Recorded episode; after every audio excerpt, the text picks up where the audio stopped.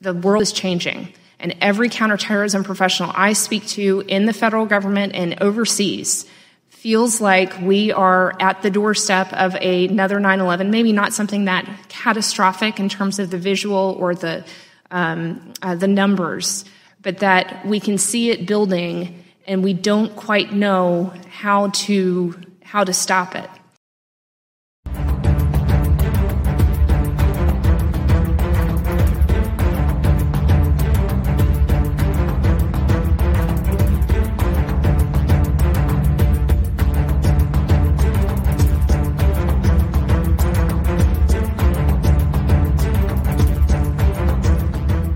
Welcome to the Daily Wrap Up, a concise show dedicated to bringing you the most relevant independent news as we see it from the last 24 hours. Thursday, February 17th, 2022. Thank you for joining me today. Kind of rough start there. Sorry for the delay for those that had to wait. Just to give you a quick insight of what just happened and why there was a short delay, I was actually at my home location which I was getting ready to get set up. We were ready to go, and because there's a big stormy situation happening here in Tennessee. And the moment that I hit start, initiated the show, which usually is about a 30 minute time frame for me to share, I lost all my internet like immediately. And I checked with my neighbor. He was fine. So I jumped in my car and I raced over to the, the office, which just so happens to be reasonably close. And that's why I pushed it out 15 minutes. And here we are. Now, I'm never asking anybody to just take at face value that these things are in fact happening to me. They are, but I never expect you guys to just believe that. But even if it's not hard to believe that there are internet issues, I believe there's something more happening. But regardless, as I always say, this is the kind of world they are building. They'd love to have the power, and we know that they do, and that's my point, to be able to just kind of pull that plug, pull the rug out from under you. I keep noticing this weird situation where it doesn't seem to affect those around me and so on. And again, it could just be a glitch. But I just want us to always think about how that's what is being built right now. We're not going to get into that today, at least on this part of the show. I'm going to be doing a focus on Ukraine today. That was my focus. The entire show, and this part of it is going to be on what just happened this morning and how it's it's important to understand the context, the nuance, and the history behind this topic. For I would argue most Americans that probably don't know whether it's Crimea, the 2014 regime change effort from the United States, the the separatist situation that's been happening since, and how this is all being manipulated. And we're going to go into this, you know, for not incredibly deep on a lot of it, but just to give people an understanding of how this all works together and why, as you can see from my title, that when we come to the discussion of what just happened today, early this morning, or, rather being reported early this morning, which is supposedly a kindergarten, either which which is kind of funny when you break down the situation. Hopefully, well, it seems nobody was hurt. So I was going to say funny aside from that, but where you got one side essentially saying that they bombed a kindergarten and they're trying to use it against us. The other side saying, no, no, no, they bombed our kindergarten and they're using it against us. That's why I use that picture, right? Perfect picture, pointing it that way, this way. And and one of them could be telling the truth, but we have to think also that both of them could also be lying. Like, let's not just assume that somebody's the honest one here. I'm also trying to factor in whether or not this is some larger agenda that's covering up other things. Now, I wanted to say that we, I'm simply because of the censorship that I feel happened a moment ago. I'm going to make sure I get done with this and do a COVID focused show to some degree. I have so much stuff that I was going to include. That's why I broke this off. And I was hoping to get to that today, but I'm going to make it happen now some to some degree. We'll do something after this. So tune in over the next couple of hours after the show is done, and I'll be focusing back again with some other stuff. But for those looking for the COVID discussion, that'll be later. This is going to be focused on what's happening in foreign policy, specifically Ukraine, Russia, and that conversation. Now, it's important to understand, as we have always shown, there is an overlap here. And as I, that's why I played that clip in the beginning. And I will reference some of the other shows I just recently did in regard to the threat that they're building, in my opinion. We're going to go over this again today, but the focus more about how it's the psyop that's taking place, not so much how it ties back to COVID and the new 9 11 that they seem to be building. But I want us to think about that the white supremacist threat, the domestic terrorism focus in this country, and how that ties back to the overtly, openly white supremacist neo Nazi government in Ukraine that they don't want you to talk about unless it's in the context of how it's a dangerous thing that we're trying to fight kind of over here. Except now when it's in the context of fighting against Russia, they don't want you to look at that part of it. Because in fact, you'll find out they've been funding, arming, supporting, moving, just like we saw in Syria, the very people that they don't want you to look at in Ukraine. I believe that's something bigger that's happening. A building of the new threat that they're going to use as this goes forward, sort of like we saw develop in Syria and the way they still use to this day. Does that mean that Ukraine will be the next invasion sort of situation like we saw with Syria? I ultimately don't know. But we do know that the threat that they built there is being used in places much larger than just Syria. But today is going to be focused on the kindergarten's conversation about what really happened there, the history behind the build up to this discussion, and how I think they just bungled the entire thing. I, I, honestly wonder whether they even fully understand what false flag really means. And I know that they do, but you'll see what I mean when we get into this, how it's really embarrassing how they're claiming it's a false, that's the false flag. And I'm like, wait a minute. How is it a false flag if it's over here and you're claiming they, we'll get into it. And it's pretty ridiculous, but it doesn't matter. It's just narrative. False flag, Russia, bad guy, as they stand in their country and everybody encircles them in their country and they go, look, look, look, they just moved people in their country. It's pretty ridiculous. But let's start off today with a kind of wrap up of what we talked about yesterday, the building up into where we are now, and how it's been just an ongoing, ridiculous theater of the absurd. Saying things without evidence. I mean, this is just evidence free claim after evidence free claim. Now, you can, it doesn't necessarily mean those things are false. But of course, if, if Russia says something without proving it, well, how can we take them at face value? But of course, when the U.S. government says something at face value, how dare you question them, you un-American per? This is how it goes. But really, if you're an honest person who actually cares about the truth, you would question both sides, which is what an honest person would do, and question the validity of their claims all the time. Right now, we have seen one after another of evidence free claims about what they claim they're doing. But realize even the things they claim they're doing are happening within the borders of Russia. Nothing that they're, at least that they're pointing at and claiming and bleeding and screaming about that this is all going to come down in a massive war has happened outside of Russia in regard to Russian movements. Now, I don't know why, in anyone, in any sense, that that makes sense to people that we would pretend that their movements within their own country is is justifiable of the actions we've seen. But even if you want to pretend that's the case, we have to be clear about how every single action has been has begun with U.S. and other allies of the U.S. and NATO allies building and doing drills and things all around the border of Russia. And we are we really going to pretend that that's not justifiable to move troops toward a border when you have your enemies producing and carrying out drills with the end the, the drills focus being the overthrow of Russia? I mean, come on, guys. Now, for if you don't believe what I just said, just rattling off the beginning here, stay tuned. You'll see it all. It's not hard to believe, it's not hard to understand. But you just don't get this all when you watch the talking points from the mainstream media. Let's start off. Dave Smith, the comedian, Russia's withdrawing troops from Ukrainian border, an obvious sign that an invasion is imminent. He's being facetious, obviously. This is September, February 15th. Now, obviously, the, the counter narrative is no, they're not. They, in fact, put more on the border. Now, is that true? Could be. I wouldn't surprise me at all. I, I, don't take anything at face value from either side of these. They'll always lie about the other side, sort of like when you have an attack on a country and you want to lie about what happened because you don't want to look like your defenses didn't pick it up. So you pretend it didn't do any damage. The other side pretends it did all sorts of damage. It's probably somewhere in the middle, right? It's always like that. All sides are always dishonest as it's advantageous for them and their agendas. So here we have the argument that Ukraine, or rather Russia, pulled back its troops. By the way, we're talking about inside of its own country and pulling them back further within inside its own country. That's what that means. Oh, you know, it's just crazy that that's the argument. But the point being that they say no, they move more troops up. But there's been a lot of reports about pulling back.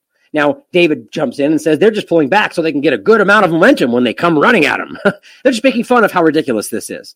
Because again, inside their own country, moving backward and forward. That's the extent of what we're talking about.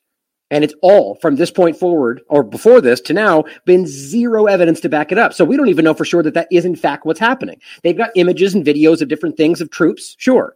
Now, can we just can we pretend that can we prove that that was 100,000 or 175,000 or whatever they're claiming? No, they haven't even tried to prove these things. So the last, the other point is simply that remember over and over and over and over, at least 15 times, long before this was bleeded in the mainstream media. There's been months this has been happening up until the culmination of the most ridiculous one where they say U.S. intelligence claims, because we know how often the U.S. intelligence pans out exactly like they say, almost never, is set to invade Ukraine at 1 a.m. tomorrow. That was supposed to be yesterday. Didn't happen though. Shocking, I know. Can you believe it? Oh, and of course, now it just randomly says 200,000 now. Is it 100? Is it 200? Is it 175? Doesn't even matter. There's no effort to prove these things. It all just is US says, therefore fact, report. That's what journalism is, right? To blindly regurgitate what your government tells you to say. Well, apparently to these people it is because there's not even, there's, they, they don't even try to question this. And we'll get to this in a minute. People like the Daily Beast just unabashedly just, the kindergarten was full of kids and they attacked it. So they said. That doesn't even say sources say. That doesn't say comma U.S. claims. It just says this was what happened. But you'll quickly find out this kindergarten conversation is just basically information, not even basically, it is information being handed to everybody from Ukrainian intelligence. You know, the openly white supremacist neo-Nazi group that your government supports that has a thousand reasons why we should question them, including what your own government has said about them in the past. But here we are taking their claims at face value. I've made this clear yesterday. We'll get into this more as we go through it but just recognize how your mainstream media, no problem taking their claims at face value with any due diligence or without any due diligence.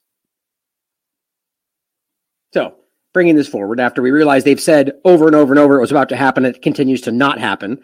And their claim will only ever quietly be that, well, he heard us and so he pulled, he recognized we knew his plans and so he didn't do it which is exactly like the thing they used to make fun of in regard to the Syrian conversation and the false flags of that conversation, and how it was exactly in reverse. And they acted like the very idea of it, not that it wasn't, po- that they, the simple idea that it was possible was absolutely lunacy. That's why Matt Lee called Ned Price Alex Jones territory when he discussed this because he said, you guys dismiss this as a very concept, but now it's okay to point at Russia and say they do it though, even though we just pretended like that's not even on the table as a possibility when we discuss it elsewhere. How about that U.S. intelligence, huh? It's almost like they just keep making up self-serving intelligence to support a narrative and agendas. But no, that would never happen. Hashtag WMDs. So bringing this over, just a quick rattle off what we're going to go into today. Ukraine crisis, kindergarten hit by pro-Russian forces, says U.S. intelligence. Moscow uh, accusing Moscow, and this is actually the UK intelligence or UK apparatus saying Moscow's taking or conducting a blatant false flag. Okay, so they're claiming this is in a place inside of Ukraine, right? A Ukrainian school. We'll get into it more, where Russia has attacked this. And they're claiming that is a, a, a false flag, a blatant, in fact, false flag. Do they understand what false flag means? Like, if this was somehow, like, okay, the only way this would even remotely make sense as a false flag is, is if they tried to claim that Ukraine themselves attacked this location. Right? Because if it's Russia attacking something in Ukraine, how in the world would that be a false flag? And how would that then be used as justification for Russia to push into Ukraine? You get what I'm saying? They don't fully wrap, I don't think they understand what they're saying because they're just going along with narrative. It's a false flag and crisis stuff, and they're Russia's lying. Okay, well, how does this constitute a false flag if it's a school inside Ukraine that Russia, you claim, just attacked? Russia's claiming they didn't do it, but you see what I mean? There's no false flag idea. Here's an example of a false flag Russia attacks, let's say, a protest inside Ukraine and claims Ukraine is the one that bombed it. Now, you see, that's not what's happening here. There's a reverse of the narrative we'll get to, but that's, that's in fact the other way around, where they're claiming Ukraine attacked a school in another location, but it's a Russian one or rather a Russian separatist location, but we'll get into that more too. But the point nonetheless is that this is not even remotely, any way you spin it, a false flag. You see what I'm saying? Like, this is embarrassing. I think they, they just completely screwed this up because they don't realize, or maybe they took advantage of something they didn't realize. I don't know. I'm not going to try to speculate about their malfeasance and their ignorance and their bungling politician mentality, but it's pretty ridiculous. We'll get into this more and we'll talk about it. Here we have Russia saying the opposite, or rather the separatists saying in the Donetsk Republic saying, no, this is not what happened. They fired. We tried to defend ourselves and they attacked the school. Okay. Right. So just to be clear, it's going both ways. It's going, one side says, no, they did this. The other side, no, they did that. We should doubt, we should doubt both of them. We should doubt both of them until one of them gives you evidence to back up what they're saying. And you'll, you look through, if you take a 30 second dance into history and find out that your government never does that ever. Okay. Now here is the other part of it. This says, and here's the, by the way, the video of the school of the exact same room. Just so we're clear, this is in fact the exact same room, and we'll get into that location and everything. We found the location, we found the actual picture, we found the actual place, and you can see this. It's the exact same place. This is not that this was too secretive. There's one article that actually talked about the location. I'm curious to see if people can find out if this actually did happen in this location because that doesn't seem to be the focus of the mainstream media. But you can see the room here. Right. So here's the pl- same room in a video they're talking about. And it says pro Russian forces, Russian special forces in the Luhansk area. This is, you know, the separatist locations we're talking about, one of the two. And they're saying that those forces, pro Russian forces, the separatists, targeted this kindergarten. Ukrainians also claim Russians have targeted their kindergarten. Okay, so it's the same location. So one of them's lying. Now, clearly, this is the location you will be able to see is inside of the U- inside of Ukraine.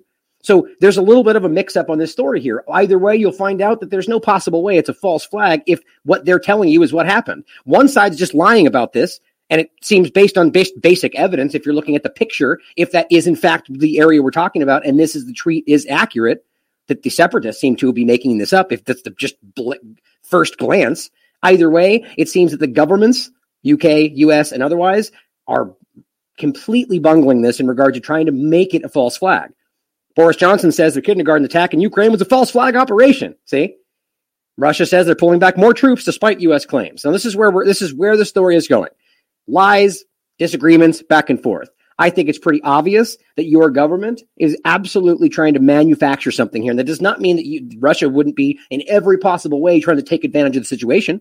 They obviously have their own agendas and their own policies and, and objectives to achieve from all of this. But as we go through the story, it's going to be kind of hard not to look at this and think that at the very least, it seems that Russia is supporting a group's ability or willingness or desire to be independent. Now, that may be a biased perspective to some people. To, I, let's just be clear to have those separatists or that location independent or rather eventually becoming Russian territory is obviously something they would want. But just think about something like Taiwan and China, or many other examples of this exact situation happening where it's the exact reverse, where they all only care about Taiwanese freedom and that's all they were support. And China's like, well, too bad. That's our location. You don't get to just stick your fingers in and say no, whether you agree with China or not. Now, in this situation, it's the exact opposite. And we'll explain what this is for those who don't know that they don't care about the separatists and what they whether they want freedom or not. They just claim Russia's doing it all, and but those people absolutely overtly say the opposite. So it's up for you to decide. But you'll find hypocritical stances across this whole damn discussion, primarily, if not entirely, on the side of the US government. Now, starting back here, this is one of the first first places to begin to understand the background before we jump into the false flag of today. NATO expansion, what Gorbachev heard. Now, this is from the National Security Archive. You can do your due diligence on this, and it's undeniably clear. And this is why I said this the other day, which we all should know by now. This is undeniable.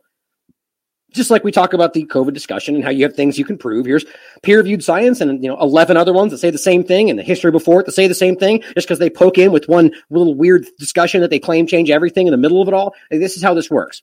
This is clear. The history was there. The history's there now. They just pretend that people don't understand, just like they're talking about with the COVID and everything else. This is what happened in regard to the NATO conversation. If you don't know the history here, we'll get into it. They were not allowed to basically go past Germany after the, the, the resolution of this. And they have since.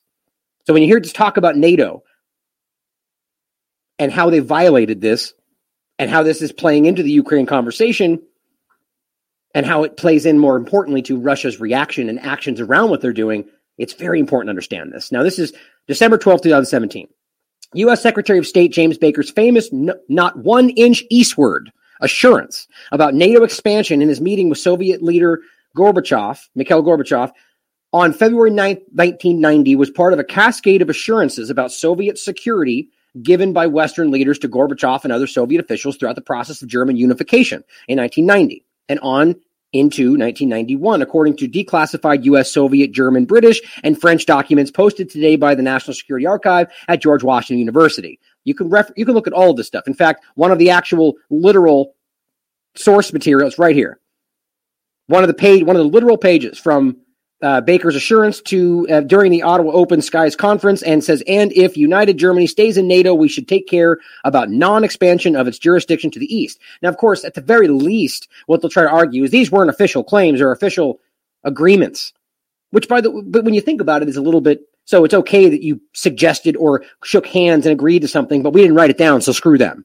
Right? This is the classic U.S. government mentality, as well as the UK where we're talking about where you know or an administration could change and suddenly you're just like who cares about what trump agreed to? Who cares what obama agreed to? We're different people. Well no in fact you're supposed to honor these things as we pretend.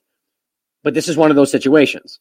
The documents show that multiple national leaders were considering and rejecting central and eastern european membership in nato as of early 1990 and through 1991 that's a big part of this is having nato allies alongside the border of russia right? We're going to get into more of the mapping here, but you'll notice that there's an important conversation to be had about Russia and the borders. So you can see here's Ukraine. Right next to it, you can see Belarus, Lithuania, all, all these, Poland. These are all countries that have you've seen NATO encroach upon. And now, and we'll get to the mapping of it in more in a moment about where the bases are over a period of very, not very long. You've watched the US government completely encircle Russia from all sides, violating this agreement. That's why this is important. So it's just a long-term justification for why Russia has a reason to be a little bit on guard. But it says the documents show multiple leaders were discussing this. The discussions of NATO in the context of German unification in 1990 were not all narrowly limited to the status of East German territory, and that subsequent Soviet and Russian complaints about being misled about NATO expansion were founded in written contemporaneous memcons and telecoms at the highest levels. This is all verifiable stuff, guys. The documents reinforce former CIA director Robert Gates' criticism of, quote, pressing ahead with expansion of NATO eastward in the 1990s when Gorbachev and others were led to believe that wouldn't happen. The key phrase here clearly being led to believe, right? As if we, you know, there's honor in someone's agreement or words. President George H.W. Bush had assured Gorbachev during the Malta summit in December 1989 that the U.S. would not take advantage of the, rev- the, the revolutions in Eastern Europe to harm Soviet interests. But neither Bush nor Gorbachev at that point, or for that matter, West German Chancellor Helmut Kohl, expected so soon the collapse of East Germany or the speed of German unification. Now, there's another conversation to be had about whether that was an action or whether there was something that was driven there that caused this, but nonetheless, NATO should, as it says, NATO should rule out, quote, expansion of its territory towards the east, i.e., moving it closer the Soviet Union. That's that's that's the that's directly what they're discussing and agreed upon. This latter idea of special status for the GDR territory was codified in the final German unification treaty signed on September 12, 1990 by the two plus four foreign ministers. The former idea discussing the no closer to uh, towards the east closer to the Soviet borders is written down not in treaties but in multiple memoranda of conversation between the Soviets and the highest level Western uh, inter inter uh, local. Uh, oh, that's right. I forgot to. Basically, people in the conversation, but I wanted to interlocutor. It's an interesting word, pronunciation wise, uh, and and and basically goes on to point out all these people's names that you'll remember from past Thatcher and so on, offering assurances throughout 1990 and into 1991 about protecting Soviet security interests and including the USSR in new European security structures. The two issues were related but not the same. Subsequent analysis sometimes conflated the two and argued that the discussion did not involve all of Europe. So there's, you know, debate at the point, even then. The documents published below clearly show that it did, though. And this is where you get into the actual documentation and the argument around it today. The it, it's an immediately this formula immediately became the center of a flurry of important diplomatic discussions over the next 10 days in 1990, leading to the crucial February 10, 1990 meeting in Moscow between Kohl and Gorbachev, when the West German leader archived Soviet assent in principle to German unification in NATO achieved, excuse me, as long as NATO did not expand to the east. The Soviets would need much more time to work with their diplomatic opinion and finally aid from the West German the West Germans before fine, uh, formally signed the deal in September 1990. For example, in 1990 February 6th, when they met with British Foreign Minister Hurd, the British record showed them saying, quote, the Germans must have some assurance that if, for example, the Polish government left the Warsaw Pact one day, they would not join NATO the next. Now, this is documented. This is a document you can read for yourself, which you'll then find in 1999. Guess what? Not only Poland, but Hungary, Czech Republic joined NATO. Right? And very, there's, there's no misunderstanding that. This is how you can see the pro, the way they just pretend, they just hope that you don't understand this stuff or have the memory to look back far enough. Now, another expansion came with the ascension of seven Central and Eastern European countries later. Bulgaria, Estonia, Latvia, Lithuania, Romania, Slo- uh, uh, Slav- Slav- Slovakia, and Slovenia. So the point being, all of them. I mean, literally every. So the idea is being German, Germany over here. Okay, here's Germany. I keep trying to make a pin. Oh, there you go. Right. So here's Germany. The idea was that they were not supposed to essentially go past Germany. But yet here's Poland, here's Slovakia, Hungary, all these Ukraine. They pushed all the way literally up to the border of Russia. How is that not a threat? Especially since there was an agreement that that's literally the opposite of what would happen if they allowed these concessions. Now, not once, but three times, Baker tr- tried out the not one inch eastward formula with Gorbachev in February 9, 1990 meeting. He agreed with Gorbachev's statement in response to the assurances that, quote, NATO expansion is unacceptable. Baker assured Gorbachev that, quote, neither the president nor I intend to extract any unilateral advantages from the processes that are taking place, except they did after that. Not necessarily individually, but going forward with this government, and that the Americans understood that, quote, not only for the Soviet Union, but for the European countries as well, it is important to have guarantees that if the United States keeps its presence in Germany, which it did, within the framework of NATO, which it did. Not an inch of NATO's presence military jurisdiction will spread in an eastern direction. Well, here we are, and we obviously know that's not what happened. Okay, so st- going all the way back to the beginning of this start of the con- this part of the conversation, we can see that the U.S. government happily broke its word, pushing past it. Now, all this time, of course, Russia doesn't is not doing anything about it, at least not overtly, and the U.S. just goes, "No, you're dumb. You don't understand. That's not what they said." Don't don't look at it up. Just trust us. Trust what we say. That's not what happened. Well, clearly you just saw they're lying. That is what happened. Now, going forward a little bit, we can realize that since then, this is what's ultimately happened. And let's keep this in mind in regard to what they're screaming about as Russia moves troops within its own borders. And you'll see that's not hard to prove. They just pretend, uh, when they say encroaching on the border of Ukraine, they just don't mention that happens to be within Russia which I don't know how you could miss that if you're smart enough to stand back and go, wait a minute, how could, there's only one way that could work. But they fail to always note that that's inside of Russia. Here is a point from Radio Free Europe, which is obviously propaganda on the side of the West. Where are U.S. and Russia military bases in the world? The point being that these are not even remotely all of the U.S. bases. But just take a quick glance at even when they're propagandizing, you pretty impossible to make it look like Russia has more bases because it doesn't. Okay, this is U.S. propaganda showing you how, and, and with lying, first of all, because there's a hell of a lot more of U.S. bases. How, I mean, this is more than triple of what you're looking at here, just on their lie. And you'll note that Russian bases are all right around Russia and their allies. Except the opposite, you'll see that U.S. bases are encircling Russia in every possible way pretty pretty easy to see. That's not a, you don't now. Not only does that violate the original deal about NATO, but it also shows you a very concerning situation for Russia, where why wouldn't you have troops closer to your borders when they're literally building up around your borders? Now, again, for all those that just can't wait to call me a Russian shill when, or whatever shill we are, uh, you know, tomorrow or the next day, whatever conversation we're having, this is not about one side or the other. It's about facts. In no way is it suggesting that Russia wouldn't do literally everything the US government is capable of and is doing currently. It's simply to point out that they're lying to you. Just like the Russia would in their own situation if it benefited them the same way. But here, what we're staring at is an obvious misrepresentation about what's going on around Ukraine and who in fact is the one encroaching.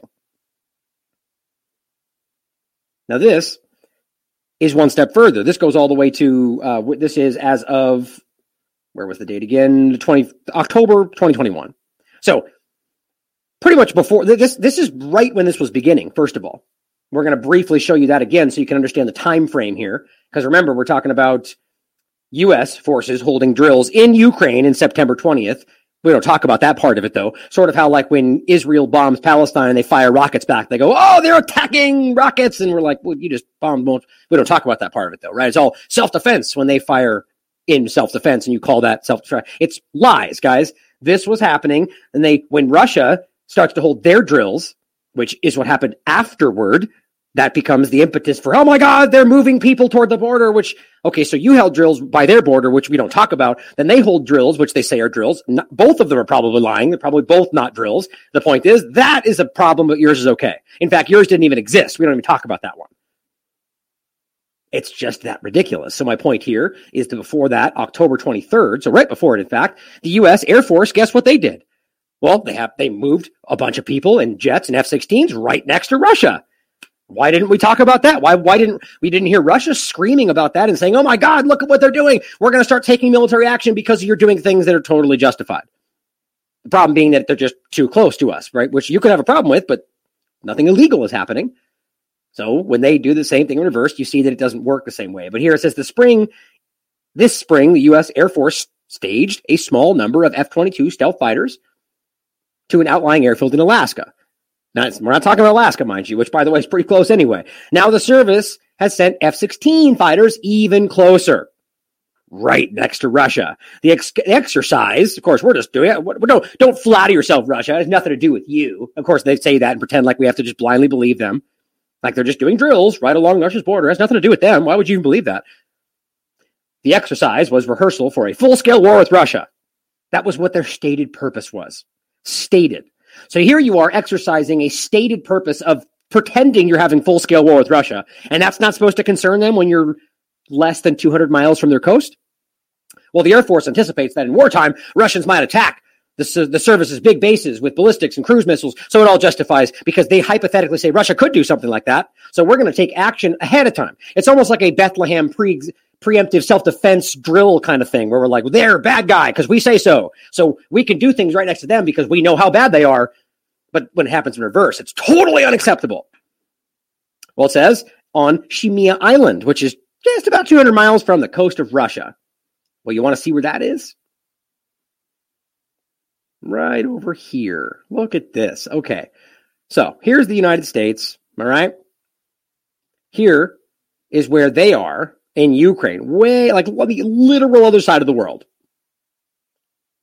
right up against Russia and everywhere else for that matter. We'll show you the basis next. Now, U.S. the U.S. government just put a bunch of tra- planes right here, right on this island, right off the coast of Russia. Now, just because we're going to pretend it's on some kind of you know nautical barrier here, the point is this is ridiculous. If anything like this happened in reverse, the U.S. government would lose its mind. They always do, and we always know this. Like I, I often use the example of, of, you know, Venezuela or Cuba, for instance, right? Or Puerto Rico or. The point is, if, if we've talked, we've had talks about Venezuela before, where if Russia, let's just say move planes and ships over to Venezuela, which by the way, they have every right to because they're an ally. The U.S. government would lose its mind. And by the way, would have a reason to be at least concerned because it's close to U.S. borders, right? So you see how it's totally rational when they would happen on the other way around. But then when the U.S. government puts troops, and I'm talking literally on the border of Russia. And we don't even have to pretend they're in Ukraine, which by the way, they are. And I'll prove that to you. But let's pretend like, you know, we know, by the way, that they're in Latvia. We know that they're in Lithuania. We know that they're in Georgia, all over the place, literally along the border of Russia. And that's not supposed to be a concern. And then when Russia moves troops to their border because of it, that's supposed to be their action against anybody else. This is just crazy town. But there they are. That was back in October. Okay, so we have we can even just pretend it starts here, but it doesn't. You can keep going back tit for tat forever. The point is, U.S. moves F-16s right off the border coast, excuse me, of Russia in October, and then it all spins out into drills, and it goes from there. And it's all been hype ever since then. Now here is what the U.S. has been doing for since the Gorbachev discussion forward. They have, first of all, I'll show you the picture next, what's called larger bases or just bases or what's called, what are called lily pads. Now they pretend these things are different. They pretend lily pads aren't bases and they pretend they don't have to be discussed. That's a lie. There's also more than lily pads. There are also just bases that they utilize that are foreign bases, right? That are, that are not, you know, you can call them allies if you want, or you can call them people that they've subjugated. Either way, that counts too. But we're not going to include those ones. We're just going to talk about lily pads and bases. And remember, they don't count lily pads in most cases. Bases are 10 acres or more, that's crazy, or more than $10 million, eh, or excess of 200, 200 military personnel, which I love how they put excess, meaning it could be 10,000, you know, anything more than 200. So any one of these bases could have a huge amount of people. You just wouldn't know it, especially using contractors and mercenaries, which they don't count as U.S. troops. And 60% of their bases fall into this category. 60%. Now, 40% are lily pads, or about 10 acres or less, or less than $10 million. 40% of them fall into that category. So 40% of their bases, they just pretend aren't there.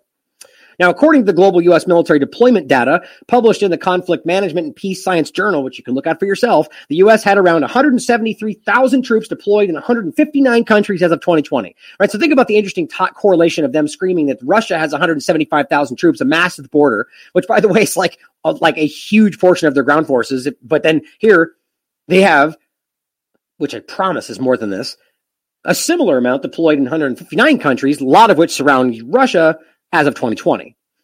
Like the US bases, the countries with the most number of US troops include Japan, Germany, South Korea. Japan's got 53,000 plus. Germany's got 33,000, almost 34,000. South Korea's got 26,000 plus.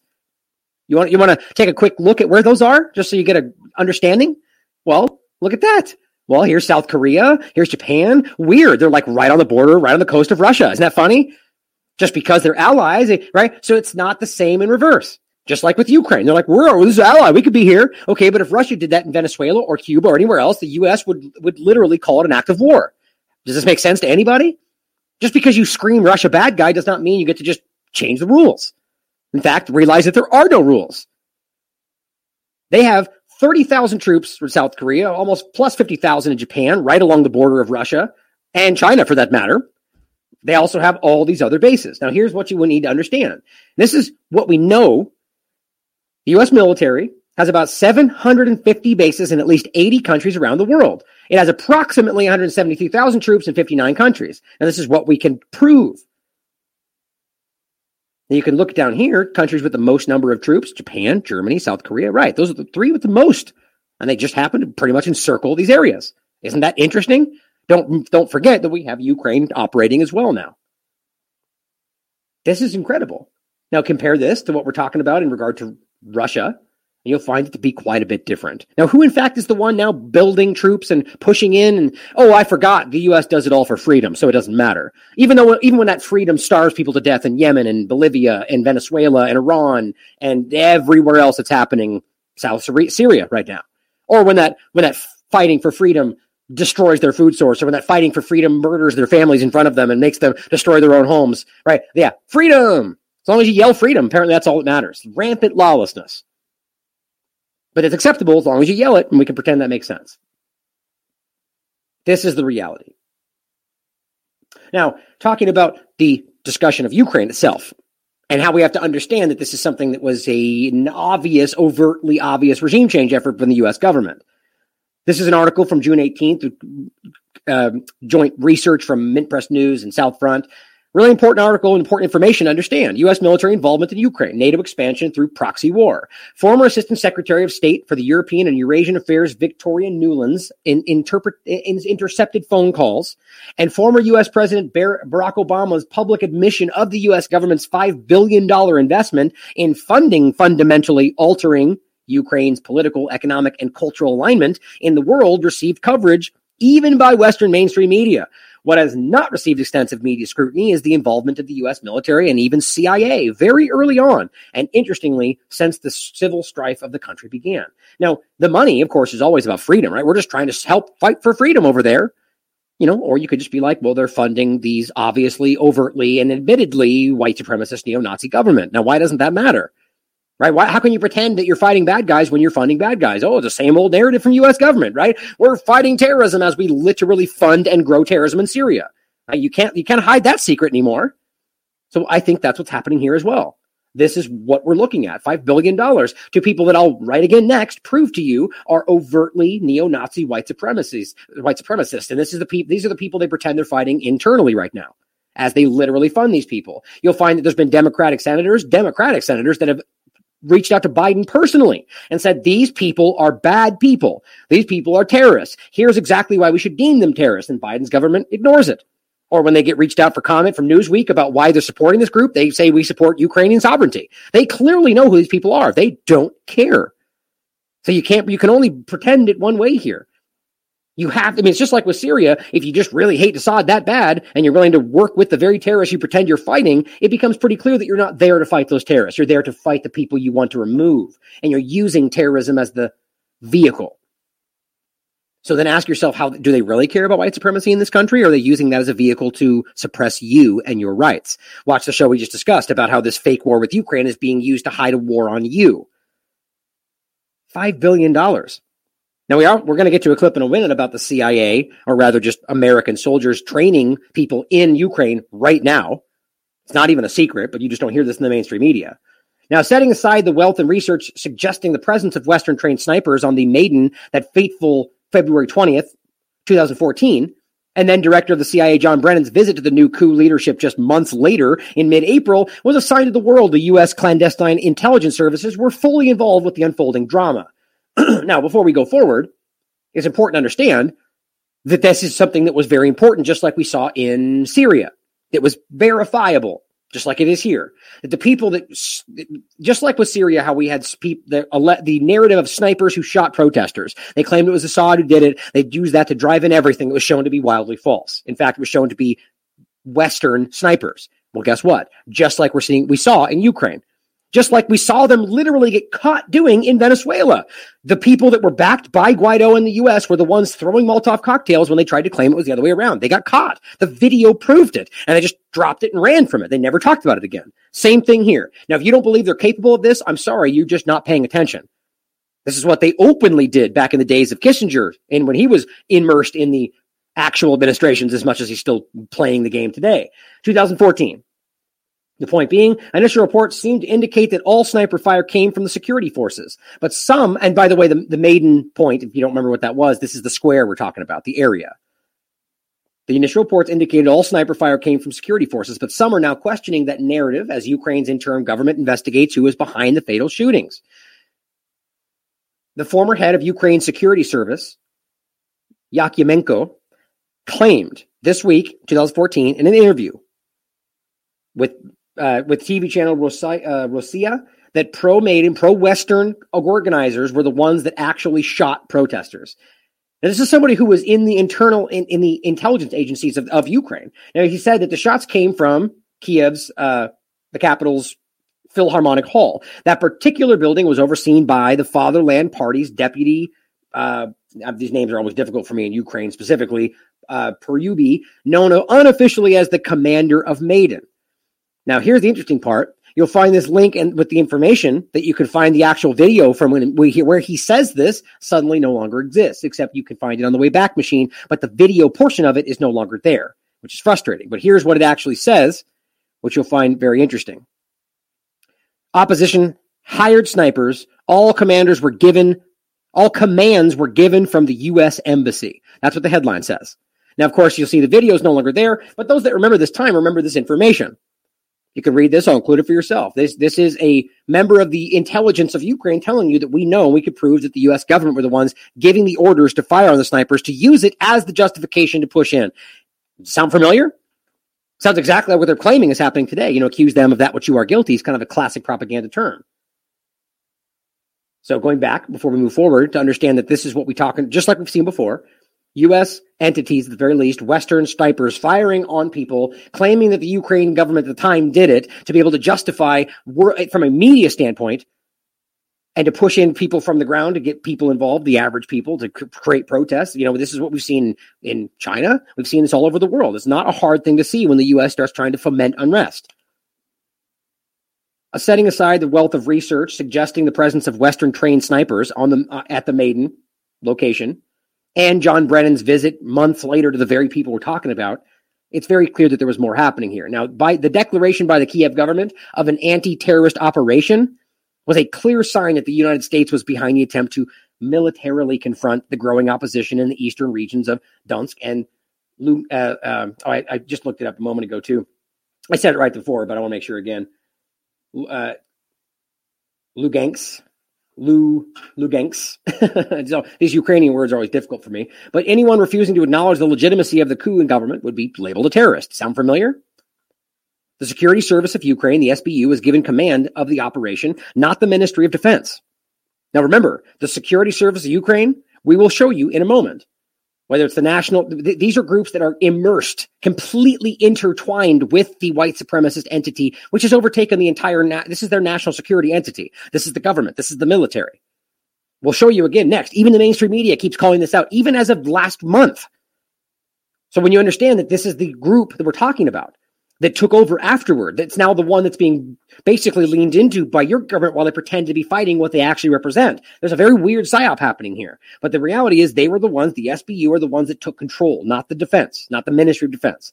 Paradoxically, what followed was a systemic, systematic campaign to terrorize and subjugate the rebellious population of two regions, the ones we just t- generally connect, uh, um, combined, called the Donbass region that had very real concerns and fears that their culture, interest, and welfare would not be embraced and protected by the new government and had seized power by force and had even attempted to assassinate the deposed president Yanukovych, a president whom the dissenting regions had overwhelmingly voted for. Now, the point is, this is not hard to prove. People have, I mean, Eva Bartlett's done work on this. These are, you, it's easy Just like when you actually go to Iran or actually go to Venezuela and actually just talk to people, you can quickly find out that they support, just like with Crimea, the referendum overwhelmingly supported be, go, going to Russia.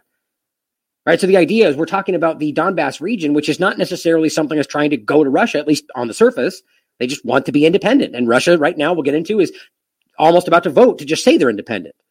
So why is it? It's interesting to see the U.S. government, who's always behind the independence, screaming that that's not what should be allowed to happen. We don't. So you don't support their willingness to be free?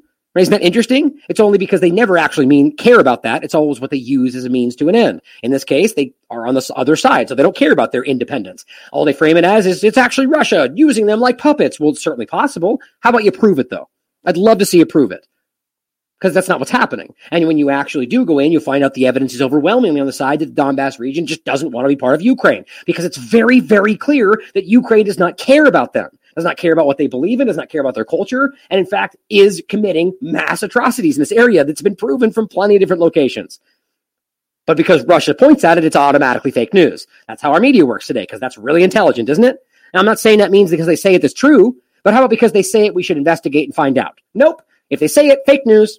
Just like when anybody says anything about vaccine, automatic fake news because that's what they do. Now, the U.S. Congress approved an aid package of $1 billion to Ukraine in the March of 2014. That fast. A billion dollars immediately going to an openly white supremacist government, followed up by an additional 53 million in military aid. So let's be clear. They're funding, arming, and supporting this group right up until now. The European Union and International Monetary Fund had already given $26 billion in financial aid to the ruling government in Ukraine, right? Money which they probably siphoned off from other locations they didn't actually deserve to have. Same with the US government and pumped into their regime change effort. I mean, we just saw them steal billions from Venezuela by pretending Guaido was still in charge. That just happened. Think how stupid that is. They stole billions in gold that was in, in the Bank of England. Probably being used right now to funnel into what they're doing today. By the beginning of September of that year, in 2014, we're talking about, the Ukrainian armed forces military offensive was roundly defeated. Now, there's been multiple times where this has happened, where they, you know, tried to do something and, of course, got shut down by Russia and or and, and specifically the separatists. But uh, by April of 2015, let's be clear, sort of like we can talk about the the Iranian-backed forces and proxies and so on. In this case, it's very, very clear that, that Russia supports the separatists and their that their desire to be independent is what the, Russia would say. Now, is it probably likely that Russia is is in fact there with them, or in fact has helped them in many ways? I wouldn't be surprised at all, because it's exactly what the U.S. government does all over the place. It doesn't make it right or wrong; it just makes it what they do all the time. The point is that the narrative, what they're framing it as, is very clear, easy to look up. These people, whether they're being supported by Russia clandestine or the, on the surface, just want to be out of Ukraine. And the U.S. government just doesn't want to allow that because they're using the separatist situation as the justification for why this continues to be a problem. Problem, reaction, solution. On the other side of it, they're pretending that that's Ukraine's territory and they don't have a right to leave and it's only Russia trying to cause problems. Then prove that. They never prove it. Evidence free narrative is all the U.S. government has anymore.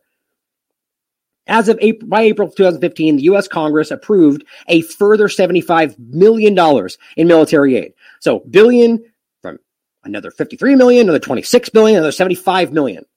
We're talking tens of billions of dollars in military aid and support to the new Ukrainian government, Poroshenko's government, by passing the European Re- Reassurance Initiative. Rebels destroyed or recovered a number of U.S. supply counter battery radars in the midst of one of these separatist battles numerous HMMWV light utility vehicles, and a number of U.S. supplied small arms, sniper rifles, and munitions. So it's on the record very clearly that they were giving these peoples everything they need. And when you find out in a moment, which maybe you didn't see last time, these rebels are horrible terrorist like people that even our own government has pointed out, then it wouldn't surprise you at all, hopefully, because you know they've done this literally everywhere they go. Whether Afghanistan, I mean, look, look at the way the Afghanistan situation ended up with the Taliban. The Taliban, the very the reason they claim they were invading are now the people in charge. You think that's an accident? It's advantageous for them. They just do whatever works for them in the moment. None of what they claim is why they're doing it is why they're doing it. For freedom. Right? The everything they're doing right now that you're watching, whether you believe Russia or the United States, well, everything the US government is doing right now is impeding people's freedom around the world with these kind of narratives. Now it says re- rebels destroyed these uh, these oh, it found all this all these munitions and everything else. After a year of successive and stunning defeats on the battle, the United States decided to embrace and push that Poroshenko propaganda excuse for Ukrainian defeat by stating that Russian regular military forces intervened in the conflict. Again, even if that did happen, which th- I've never seen anybody prove that, the argument would be that Russia is supporting an entity that wants to fight for its independence. I mean, it's the exact same argument of why the US government continues to poke into Taiwan. Like, it's amazing the hypocrisy in all of this. Engaging in a de facto invasion of the country, you see? And this is how they frame this as being an invasion in the past. Beginning in February 2015, and again, an invasion, and we're talking about a group that's not, if that is defected from Ukraine. You see what I mean? It's just, it's so hypocritical and dishonest the way they frame this. Beginning in February 2015, United States Army began planning the first many developments in U.S. Army soldiers to Ukraine. That's absolutely happening. I'm saying happening and has happened. Sending U.S. soldiers to Ukraine with the stated aim of training the Ukrainian military and establishing a new military training center in the west of the country. We're going to get into all of this. In the intervening years, the U.S. Army, as well as the militaries of the UK, Canada, have sent soldiers to Ukraine as trainers and advisors. Regular rotations of U.S. Army troops have been deployed for this purpose for three years now, at this article being written in 2018. Additional packages of military aid have continued unabated over the same time period. What started out as an operation to train members of the Ukrainian National Guard, that's important because we're going to show you why the National Guard today is simply the Azov Battalion, or at least in part, which means their National Guard is openly white supremacist. That's and it's not. I don't mean just because we see a symbol, because they say that, because they conduct themselves and openly call themselves that has morphed into a much larger and cons- concerted effort to train the Ukrainian armed forces as a whole to successfully conduct offensive operations as a whole. That's the important reality to understand. Now, currently, the U.S. Army is now training brig- uh, brigade-sized Ukrainian Army units. This is 2018, with the help of trainers from other NATO countries, including the United Kingdom, Canada, Poland, Lithuania, two other countries that weren't even supposed to be involved in NATO. Right? That's a violation right there. U.S. Special Operations Command Europe has actively been training Ukrainian special forces, what that stands for, what it means as well, although this topic has received little media attention. Oh, and then anti terrorism operation is ATO, it's what that stands for. And it says the U.S. weapons manufacturers have been providing the Ukrainian forces with specialized small arms and sniper rifles chambered in NATO standard ammunition, as well as non standard high powered rifle rounds, Russian equivalent rocket propelled grenades, and projectiles manufactured in the U.S. have been provided. Most recently, uh, Donald Trump approved the sale of Javelin uh, missiles to Kiev. So see how this goes over many administrations, guys. The initial 47 million sale consists of 210 missiles and 37 launch units. Ukraine Special Operations Forces have clearly, again, talking about the same groupings here, undergone a transformation since U.S. military involvement in the country. The UAF special operations more closely resemble those of NATO nations. They are now wearing U.S. military issue operational camouflage pattern, multicam battle dress uniforms and gear, and are increasingly using Western manufactured firearm accessories, optics, even night vision equipment. A brief study of U.S. military involvement in Ukraine reveals that it started before the Maidan when the snipers shooting prote- protesters increased during the initial anti-terrorism operations and continued to increase after the disastrous defeat of the UAF in the winter months of 2015, culminating in the battle of the, this I've, probably hacked this word one of these final culmination battles where they got defeated pretty strongly. The U.S. government has been supplying the Ukrainian state with both non lethal and lethal aid, military training and support, and crucial monetary support. The goal of making the Ukrainian armed forces a de facto NATO interoperable fighting component have been underway for three years now at an ever accelerating pace. Right there. Creating the reality or the situation to where this is not technically NATO, so they can pretend they're not there, but while making an, a NATO interoperable fighting component. And here we are now, and we're going to pretend like that wasn't built that way for a reason, as they're using this as a launch pad to, to create this whole situation. The U.S. government is not a signatory of the Minsk II uh, agreements, the Minsk agreements in regard to the ceasefire, and we're talking about the separatists. We'll get to this in a minute. Nor do they have any apparent desire to see the conflict settled through dialogue or compromise. You see, they don't want this to stop. The U.S. State Department ceased to be an, a, dip, a diplomatic service decades ago. This is the author speaking Brian Coleman, and I agree, and only acts to reinforce threats and coercion coming from the White House and the military industrial complex that directs it. There will be no peace, no compromise, and no reconciliation in Ukraine as long as Uncle Sam is coddling a corrupt, oligarch made ruler and engaging him to crush the quote terrorists in the East that he claims to represent as a democratically elected president. Unfortunately, he was not elected by the people of Donbass, as these regions were not even included in the political process. Sound familiar? Nor were many of the political parties that may have voted for him. Exactly what the US government points to in places like Iran, in places like Venezuela, and says that di- di- the whole process is then defunct. Well, how about it doesn't, why does it not make sense when they do the exact same thing? Excluding people they don't want to run, removing parties that might actually win, and then pretending it's a fair election. These people don't feel represented. And that's been clear since this started. And here they are calling them terrorists. Sound familiar? Palestine, Yemen. They become terrorists by, de- by default when they do not go along with what's happening. As witnessed in so many other conflicts, from Georgia to Syria, Russia has decided to be reactionary while the U.S. has decided to take the offensive initiative. There will undoubtedly come a time in the Ukraine conflict as the U.S. continues to up the ante when Russia will have to decide if its historic interests in Ukraine and Crimea are worth a wider conflict, or if it will allow its centuries old con- connect to this region, its land and its people to slip away. That may be what happens. Russia may find that juice is not worth the squeeze here, but at the end of the day, it's undeniable how this has gone down and who's being and just because you if you, you could point out that the manipulation and the lies are coming from the side of the US government does not then ultimately mean that the, the Russia then becomes the good guy. This good good guy bad guy childish kindergarten narrative is ridiculous these all of them should be questioned. They're all governments manipulating people for plenty of different reasons. The reality, though, is doesn't one of them ultimately, or like I said before, both of them possibly could be lying to you. But in the context of what's really going down around Russia, I can tell you very clearly, in my opinion, what Russia is saying about Ukraine from the past is true.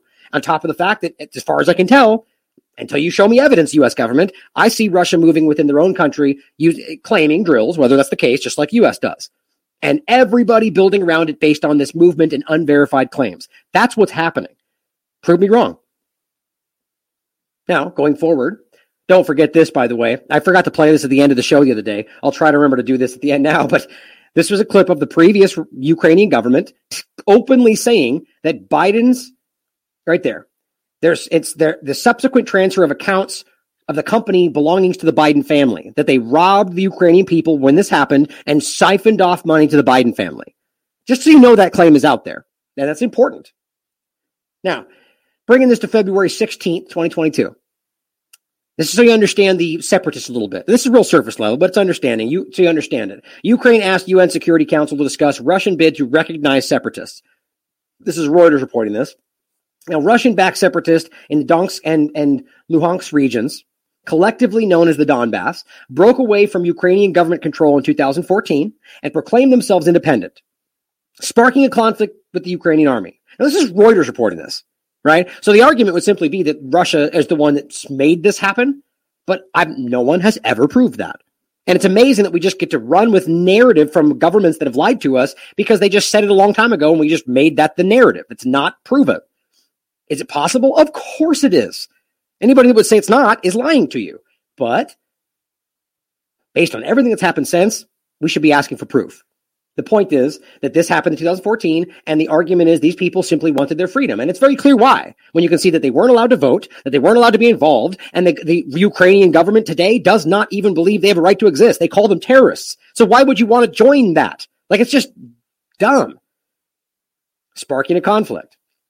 Now, Russia's lower house of parliament voted on Tuesday, this is recent Tuesday, to ask Putin to recognize Donetsk and Luhansk as independent, which I find interesting, not as Russian, like not like Crimea, referendum and voting and pulling them into Russia, but no, but becoming their own independent thing, which doesn't, that could just be a middle step to becoming part of Russia. And I would even argue that these, as they seem to be Russian, predominant Russian areas, that, that might be happen. It might even end up happening. And maybe that's what those people actually want. Of course, regardless of any of the facts, it would end up being that they took it because that's what the media does, what the West does. And maybe it could be true, but how about we prove it though? You're going to hear me say it a lot. I want you, you, if you're out there claiming that I'm wrong because they said opposite, prove what they're saying. I'm willing to question what Russia says because they say it. We all should. But if you believe the narrative is a certain way because you've heard US people say so and you think that's enough, you're lost. Now, it says that he refused to get pulled into responding about how this could go and so on. Now it says the UN Security Council has met dozens of times to discuss the Ukraine crisis since Russia annexed Ukraine's Crimea region in 2014, which again, the point to take from this, and this is the easiest point to understand. There's been an endless amount of research and articles from all sides of the narrative telling you very clearly that Crimea, not only being predominantly Russian, was overwhelmingly wanting to be part of Russia. And it's the same argument, guys, because you're living in a place that's quite a bit different before this. Then all of a sudden, the US government overthrows the government, puts in place a very clearly over, like, white supremacist neo Nazi government. That's what I'm going to show you next. Undeniably. The media, even the mainstream in the US, is like right now saying that. So let's not pretend like this is not the case. Just, they're just trying to give you different nuanced narratives around it, but I'll show you myself. So they don't want to be a part of that. And this is part of the reason they discussed, they would want it, they overwhelmingly, they held a referendum and overwhelmingly voted to go to Russia. Now, again, if you want to pretend that that was manipulated by Russia, then prove that. Prove it. Prove it happened in Venezuela. Prove it happened in Bolivia. They never have. Not once. They'll give you some kind of weird statistic about how look at the, the timing of the votes and how late it happened. Oh, weird. That happened in Biden's election too. Oh, shh, we'll talk about that one though. That one doesn't count. It only matters when it's Venezuela, right? Hypocrites. The point is proof matters.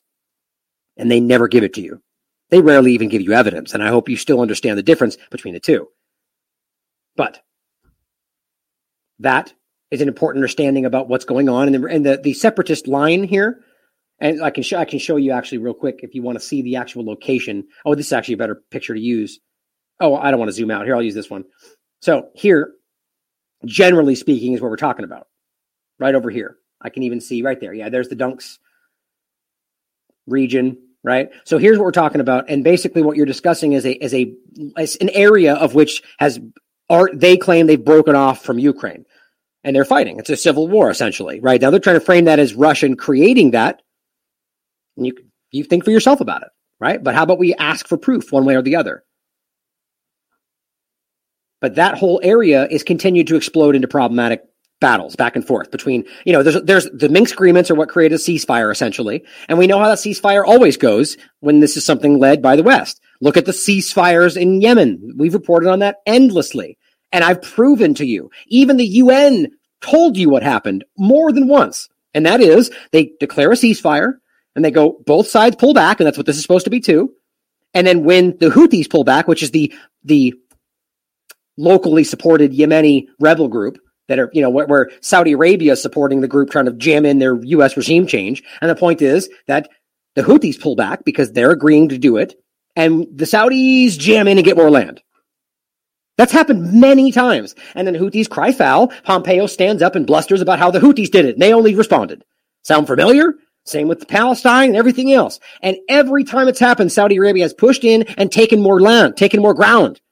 So the next time they do a ceasefire, the Houthis go, screw that. They're just going to lie. They're not going to do it. We, we abide by it every time and you keep cheating and lying. Then when they do that, they go, see, they don't want peace. They don't agree with peace. Like if you're laughing right now in a macabre way, you should be because this is insulting to our intelligence. They can, they, right? I mean, think about the people they're siding with, like the Saudi Arabians of the world, the UAEs of the world. They're siding with the worst people out there. And I don't mean people, I mean the governments. The openly authoritarian governments that are hurting their people on a regular basis. Remember, don't forget, UAE is the lead partner of the World Economic Forum Great Reset, the lead partner, as they fight for your equity and equality, as the UAE gives none of that to its people right now. Freedom right? It's a lie. You're being lied to.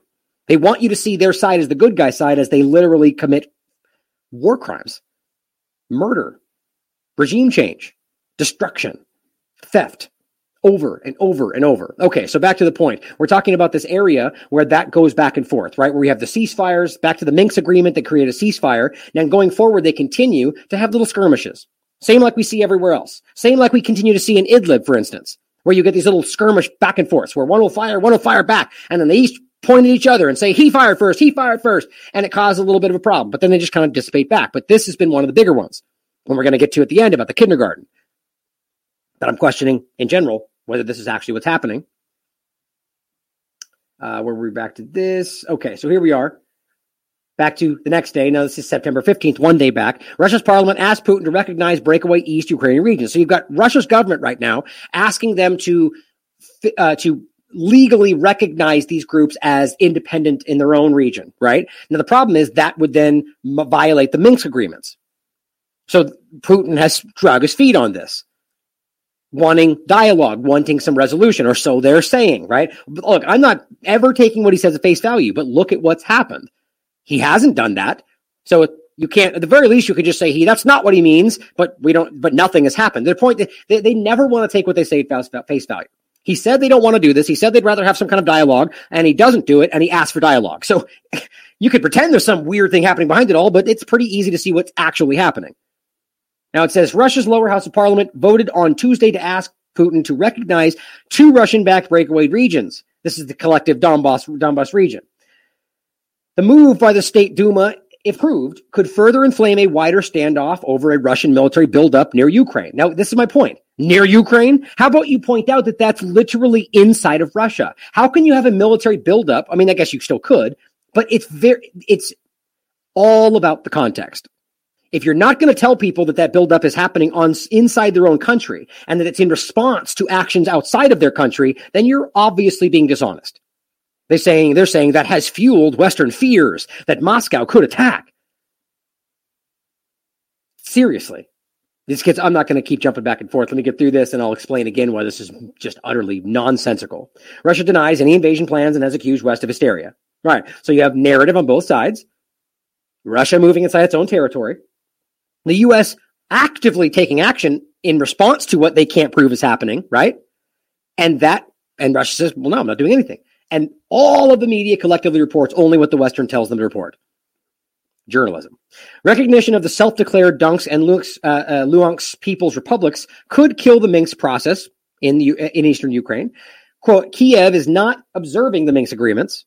Our citizens and compatriots who live in Donbass need our help and support, says the state speaker, the Duma speaker, writing, writing on social media. Now that's interesting. They're telling you that Ukraine is not support, is already breaking the agreements, which by the way, you can show in multiple ways they have been for this entire time. Sort of like how Saudi Arabia is almost always in violation of the agreements, but nobody cares because they're on their side. See how that works? And all the Western media blindly reports what they're told. So when they violate these things, such as having, you know, high, uh, uh, I forget the term they use. I think it's in this actual article, but having high level weaponry that's not supposed to be along the border and they do anyway, nobody cares about that. And it's verifiable. Ukraine's foreign minister told reporters, quote, if the decision on recognition is taken in regard to these areas, Russia will de facto and de jure withdraw from the Minsk agreements with all the attendant, attendant consequences. So it's unacceptable to declare them independent Think about how hypocritical that is. Not part of Russia, but independent, as they scream for independence.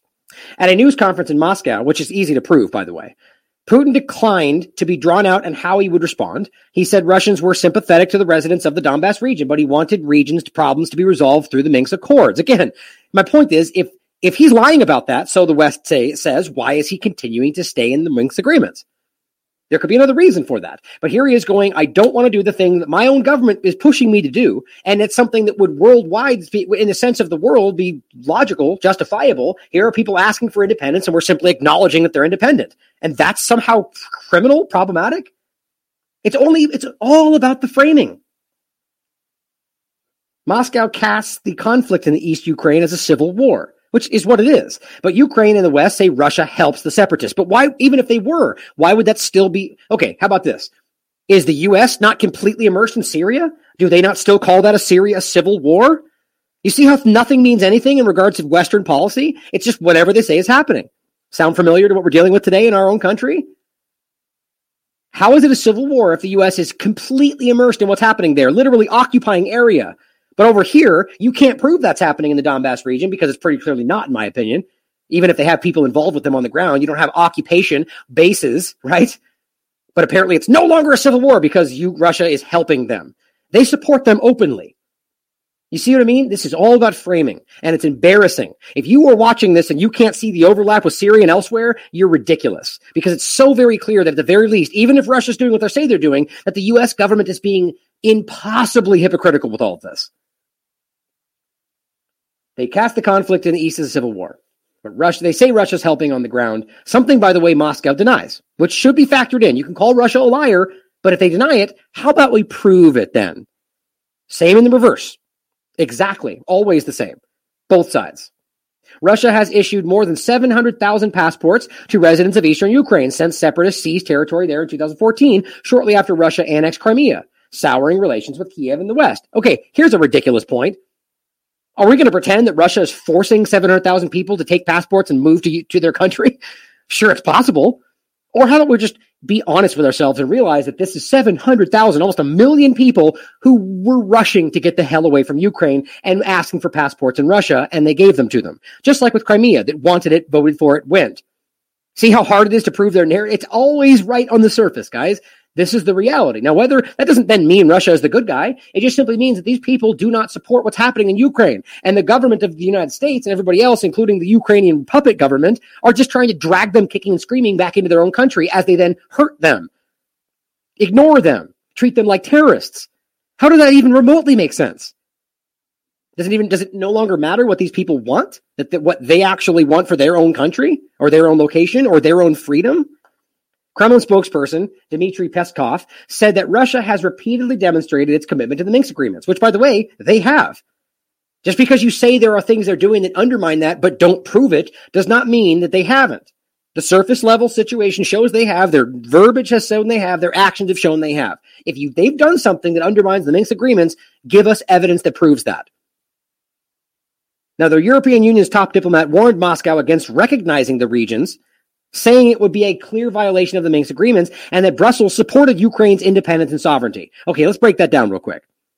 First of all, a violation of the Minsk agreements, which you, you could argue definitely would. But isn't that what the U.S. government does a, as fast as it'll blink? drop an agreement like Trump did, like 45 of them. I'm being facetious, but or have as Biden already has with Trump's agreements or with Trump did with Obama's agreements. They just they, they violate agreements left and right and just pretend like he was wrong about it. The JCPOA was a bad deal, so screw it. So how is that any different? It's not. That's why it's insulting when they pretend they're doing the good, right thing and saying they're doing bad guy stuff, as you can prove they literally just did that a hundred times over. But then Brussels, just talking about the European Union central power, which is kind of like the federal government of Europe, supports Ukraine's independence and sovereignty. Okay, so you're good with the US government violently overthrowing them and shooting people to take control and putting their puppets in. Freedom, independence, like in Iraq, right? But how does the independence of the Donbass region have anything to do with the independence and sovereignty of Ukraine? Their, argument is that that's their territory, but don't the people want that? And if you're if you're if you're actually pretending about independence and how it matters, don't we care that those people don't want to be part of it? Yes, but none of that matters. They don't care about independence and sovereignty. They care about using the words and how that makes them look and has a means to an end to their agenda. That's what that's what they care about. Finally, in this segment, here's February 17th, brings us to today. Don't forget that this is where this ended up. Right. So all that today, and then we find out that they're claiming Russian backed artillery strike hits kindergarten. No injuries, though. Russian backed artillery. So what they're really meaning is these separatists, which is just like when we say Iranian backed in, in Iraq. It's not what's happening. At least not what the, you. let's prove it if you're going to pretend that these are Russian. Well, I mean, I'll, I'll take, I, I, could give you a middle ground here. When you're saying Russian backed, I'll definitely argue that these people are supported by Russia. But what they want you to think when you say that is that they're there supporting them, arming them, and so on, which I wouldn't be surprised if they're arming them. But the way they want you to see this is as if it's actually like a proxy of Russia. And that's the same play the game they do everywhere else. But before we come back to the kindergarten discussion, which is kind of the end point of today, let's make sure you understand the timeline and how this went before they claim in a really clumsy way that a kindergarten was struck in two different places simultaneously and one of them can only be true. Or I guess neither of them can be true if we really want to break it down that way. Let's realize that this has been built on the support of openly authoritarian, openly white supremacist, openly neo Nazi military entities and the government itself. I'll try to do this reasonably quick since we did this yes, the last show. Here is Defense uh, Secretary Lloyd Austin, Lloyd Austin, October 19th. The timing is important. October 19, 2021. Just a real quick two points I want to show you. He says, let me underscore what President Biden said during the Zelensky visit to Washington. Our support for Ukraine's sovereignty and territorial integrity is unwavering unless they don't do what we like anymore, which is basically what he says at the end. So we call on Russia to end its occupation of Crimea, right? That's not what's happening. They just continue to pretend their narrative is the truth. To stop perpetuating war in the eastern Ukraine. Perpetuating war So by building up in their own territories, perpetuating war, even as that's a response to things that have already been happening right up on their border. See, see how the framing matters? To end its destabilizing activities in the Black Sea. Destabilizing activities. So if they just enter the Black Sea, they call that destabilizing activities. Even though the US government is operating right up along its borders, all the way around Russia, all the way around the world. But that's okay though as they actively, overtly destabilize countries and do that on purpose everywhere. But they're the ones doing destabilizing activities, right? Ukraine's, uh, and then it says to halt its persistent cyber attacks. I would love to see any of these arguments proven. Israel, the United States had just, they just stand up and say, they did this. See? Computers went down. And we all go, cyber attack. US says, if they even add that. Why don't we prove anything anymore? Why don't they even pretend to give you evidence anymore? They just say intelligence shows and everyone runs with that because that's what the media does today. Is Russia carrying out cyber attacks? I have no doubt. Are they capable of it? Obviously. But if you're going to claim they did that and use that as a justification for action, maybe prove it first. But you see, they will never do that. Because I actually don't even see why it's logically advantageous, like why it's just strategically important or relevant for Russia to be doing these things right now. It's not. And we'll make that clear in regard to Ukraine or even specifically the separatist area or the kindergarten itself. Now it's saying, the main point is, I want to commend Ukraine's brave men and women in uniform who continue to stand up and defend our shared values. That's the important part. He's saying this as of a few months ago. Shared values. Okay. Well, let's find out what kind of shared values he's talking about. Again, here's the clip from this is January. This is the beginning of 2021, where Time Magazine is talking about specifically the Azov Regiment. Now, watch what he says before we get into explaining why clearly the Azov Regiment is integrated completely, and if not completely armed and funded and trained, being driven by the U.S. government and its allies. It seemed like an odd way to spend a Saturday, watching the blood sports at a festival for far right extremists. This was the summer of 2019, and I'd gone to Ukraine to learn more about these groups. From the crowds, one thing seemed pretty clear about them. They weren't bothered by the fact that this event was organized by the Azov movement, a far right group that has increasingly been linked to violence around the world. Okay, so Time Magazine just no qualms about openly reporting that this Azov movement is dangerous, linked to terrible things around the world, white supremacist, alt right. I mean, there's no mincing words, right?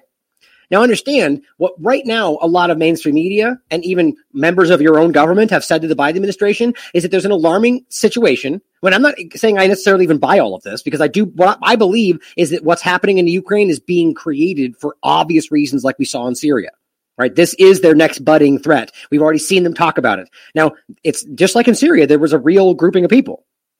Now, whether they were actually aware of that they were being manipulated, or that they were they were using their own religious beliefs against them, like, both of which are happening. Saudi Arabia has all but admitted that, right? So in this case, I believe it's the same thing. These are real people that have really these beliefs that they that they want to be coddling here. They're creating this hotbed of white supremacy as they claim they're fighting that inside your country. At the very least, they're right now backing this group while they pretend they're fighting that in your country. Literally a war against white supremacy, a war against domestic terrorism as they're completely arming and funding this group. It does not make any sense. At the very least, it shows you that they're hypocritical and don't care about any of this stuff other than the, just a means to an end. But the point is, mainstream, your government are saying, oh my gosh, it's a funnel. There are people right now from Germany, from the US, they're all funneling over here to fight for them. Don't, can't you see that we have an alarming white supremacist threat? Like that's how they frame it. So we're willing to point out that they're going over there to join white supremacist groups, yet we can't put together that that's the group that you're currently supporting at Ukraine. That's a choice. They're willfully not putting that together but they want to point at how it's a threat because look at how many we have in the US and they're all going over there. You see what I mean? It gets ridiculous. But here they are saying Azov regimen and why they're dangerous. Okay. This is back in 2019, September 30th. White supremacists lead new wave of foreign fighters. It says in ways that are increasingly getting the attention of Western intelligence officers, officials, these fighters, though, are not jihadists hoping to join one of the provinces touted by the Islamic State terror group's virtual caliphate, nor are they aligning themselves with a number of groups affiliated with ISIS or Al Qaeda, you know, giving you the comparison. They're terrorists. These are right wing extremists and white supremacists, and they are traveling to Ukraine in numbers reminiscent of the movement of fighters to Syria in the earliest days of the conflict. Yep. Just like we know now that that was absolutely facilitated by groups like Turkey and the US government. Same thing is happening here. This is a plan, in my opinion. A very significant number are white extremists, says Jason Blazakis, a senior researcher at the Soufan Center for, uh, and a professor at the Middlebury Institute of International Studies. 800 fighters from Belarus, hundreds more coming from Germany, Georgia, Serbia, dozens of countries across Europe. That's in some ways to, uh, not too different from what you saw with ISIS. What they're talking about, as I said, one of the most prominent destinations for these fighters is the Azov Battalion, a pro Ukrainian force that analysts say has embraced neo Nazi views while targeting right wing or white supremacist groups around the world for recruitment. Now, that's a very soft way to report that. You'll see as we get into this that this is the National Guard. This is part of the immersed military. They just quietly kind of keep that from you in a lot of ways. The point being, your government's aware of this. In 2019, Voice of America simply going, look, where they know your government's increasingly concerned about this thing. But don't forget, we just told you since 2014, they've already been supporting, funding, arming, growing this whole thing. So it's interesting that they're kind of simultaneously going, this is a threat, white supremacy, while quietly, hopefully, they thought, building it, growing it, creating the very thing that they're going to potentially justify, use to justify their future actions. Well, here is Newsweek from January 5th, 2022. Last month. Look at what it says. A year after 1 6, and I point this out, they're just trying to make this like 9 11. That's why I played the clip in the beginning. This is meant to cross back over into what's happening in Canada and the United States. They're framing this surge of white supremacy and alt right stuff as the next 9 11, the next 1 6. That's what they're trying to do. So we need to be very concerned about why this weird budding growing problem of the same thing they don't want you to know about in the very country they're now defending is not discussed.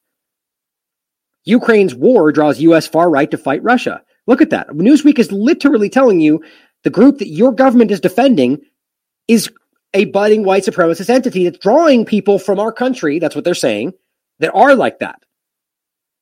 Training for violence at home. Here's what it says uh, it, was, it says we interviewed uh, members of white supremacy group called the uh, Atomwaffen Division, now known as the Socialist, the National Socialist Order, who has sent members to Ukraine to train in Ukraine. He said, where neo-Nazi militias have recruited white supremacists from around the world to join their fight against Russia and advance racist ideology. So, as your government, the U.S. government stands with them to fight against Russia, they're they're openly, without telling you that, advancing racist ideology because this is one of their focal points. Isn't that interesting? I wonder why CNN fails to report that to you. Where right wing violence has killed, they say such ideology has real world effects at home. Where right wing violence has killed more people since 9 11 than attacks motivated by Islamist fundamentalism. Just aggressive propaganda. Those efforts to attract misguided youth young men propagate racist conspiracy theories and incite violence are inseparable from the so-called lone wolf attacks we see here in the United States. You see the crossover? This is not even quiet. They're just, this is the same thing. So why is you Biden and the government openly standing with them? There's no answer there. Investigative journalist Kuzmenko is among the leading figures bringing this lurking reality to light. He specializes in research on Ukraine's internationally active far right as well as its access to the Western military training that is provided to the Ukrainian armed forces. Oops, right, right now. That's, that's January 5th, 2022. He says the proliferation of white nationalist ideology in the military, not just that one group, and security forces of, the, of Ukraine is an understudied topic. Quote, since the 2014 Maidan Revolution, which by the way, remember, we're telling you, we, it's very clear, take the time to look into this, is something as at the very least the Ukraine intelligence said was put on by the Western military. Western forces assassinated protesters to use that to frame them to drive in. That's what a false flag actually looks like. That's what a false flag actually looks like. They shoot civilians. They claim it was the government. They use that as their justification to move in, and that's a false flag psyop. That's what that looks like. See why it's kind of an, embarrassing that the U.S. is trying to frame what they're doing now the same way, or I should say, what happened the same way. The, the Maidan Revolution, which they clearly created, the government, military, and security forces have institutionalized in its ranks former militias and volunteer battalions linked to neo-Nazi ideology. Kuzmenko told Newsweek, quote, one of the leading people in this regard. Without screening for extremist ties or views, their integration has not led to depolitization and or dissolution once incorporated within the larger body of the government, military, or security forces. In fact, it's completely taken over. It says, a high, uh, he, uh, he cites as a prominent example the Azov Special Operations Detachment, A much bigger name now, right? Because they're that's they are a prominent part of this military. Also known as the Azov Battalion or Azov Regiment, it was established by the Ukrainian Ministry of the Interior. Sounds quite different than what we just heard a moment ago, right? After the conflict broke out in 2014. So after it happened, after they took control, this is, this group was established by the Ukrainian Ministry of the Interior. Don't forget, which we just told you, was completely being driven, funded, armed, and, and controlled by the U.S. government. So they created a white supremacist, or at the very least tapped into specifically the sole obvious white supremacist neo-Nazi group and said, them. Hired, created, established by the Ministry of the Interior, the group that we just know was put in place by the US government after this all stopped, or rather, they after it happened, after the conflict broke out, and was later transferred to the National Guard so all the way today, that's still the case, and that's this is the group that they're supporting. Kuzmenko calls the regiment a highly capable and heavily armed unit, reported, reportedly numbering 11,000 or more fighters, hundred, excuse me, 1,100 or more fighters. That is also a military wing of the internationally active Azov movement. Internationally active. Your government knows this. This is the budding threat that they're building, in my opinion via Azov's political wing, the National Corps Party. Described by researchers as neo-Nazi, the movement, guess what, has gone international on multiple fronts, with known contacts in Germany's neo-Nazi third party, even America's Rise Above movement. Why don't they care about America's Rise Above movement? Isn't that interesting? Because it's directly causing connected to the Azov movement, which is an openly neo-Nazi group that your government's supporting in Ukraine. So are they waging a war against domestic terrorism, white supremacy? Why don't they you see what I'm saying? This is, um, I, I bet you the rise above movement is going to become something that's prominent and how they use to justify what they're going to do. Just keep an eye out for it. Contacts via other branches of the movement that draw less attention but may carry equally dangerous implications. Neither the Azov regime nor the National Corps responded to Newsweek for request to comment. I wonder why. Ukrainian Foreign Ministry and the Ukrainian Defense Ministry also failed to respond. As Kuzmenko points out, Washington has long recognized the danger posed by the Azov regiment. Oh, really? Okay, so your government has long recognized why this is such a dangerous group, despite cultivating, growing, coddling, arming, and keeping them there. For example, language introduced in 2018 to the government spending bill and maintained since then, banned using U.S. funds for the provision of arms, training, or other assistance to that specific unit. Oh, but too bad now because now they're basically the entire government, right? Or the National Guard. I mean, that regiment. I mean, that that's the ideology that's taken over, as Kumenko just told you. Kuzmenko. And the fact that it's not just the Azov regiment. We're talking about an entire military National Guard, obviously. But because they write down on a piece of paper that the Azov regiment can't get arms, okay, we'll give it to the one next to them. We'll give them double. Simple as that. Oh, then they just give it to them right next to them. Oh, it's part of the same military. Or how about they just give it to the Ukrainian government and they give it to the Azov regiment, which is what's happening. In 2019, 40 lawmakers signed a letter asking for the Azov regiment to be declared a foreign terrorist organization. And yet they're still there. Yet they're right now the very entity that's training civilians to fight against Russia. And your government's still funding, arming, and promoting them. The Azov regiment's active far right recruiting efforts were also brought to the attention of the Biden administration in a letter by Democratic Representative Elissa Slotkin. She gave a letter to Antony Blinken in April. Isn't that interesting? Of course. Of course, they don't link to it. Okay, so the, a Democratic representative of your government can go to the Biden administration, go to the, the, Secretary of State and say, these people are terrorists. In fact, I know you know that because we've already talked about it, because we've already told them passed laws that say we can't directly fund them. Why are we working with them? That's the point. The State Department sent a brief reply to Newsweek's request for comment on whether the presence of far right elements or in allies with Ukraine's armed forces or the travel of U.S. citizens to Ukraine to fight Russia and associate with these groups were a concern. Guess what they said? The United States is committed to Ukraine's sovereignty, independence, and territorial integrity in the face of unprovoked Russian aggression. That's it. So you don't care then, by omission. You don't care. You don't care that people are running over there to work with them, even though you scream that that threat of Russia, of, of white supremacy in our country is the biggest threat of the, we just literally aimed our entire policy on domestic terrorism, but it's okay they go work over there with them. It's okay that we support them, arm them, fund them, and back them against Russia. We stand with their sovereignty. That's it. The United States is committed to Ukraine's sovereignty. Both the FBI and Department of Justice just declined to comment. Yeah, because they're currently waging a war against white supremacy? Clearly. Clearly. Ukrainian government that receives billions of dollars in UK assistance as of this day. Quote, U.S. influence in Ukraine is very clear, and Washington has been able to press the country on reforms it deems necessary. So the point is, apparently de radicalizing the Ukrainian military and the security forces of its far right elements is simply not on Washington's wish list. They just don't care. In fact, I argue they went out of their way to make sure that it not only didn't stop, but that it got better, bigger, larger. It grew. They very clearly have the ability to push reforms. They have, but they didn't want this one to go away. Shortly after, uh, I think I'll leave it there.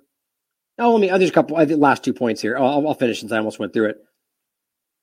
Now, it says shortly after coming to the office in January, Biden's top Pentagon chief, Lloyd Austin, announced an unprecedented review of extremism rooted in the U.S. military. Right?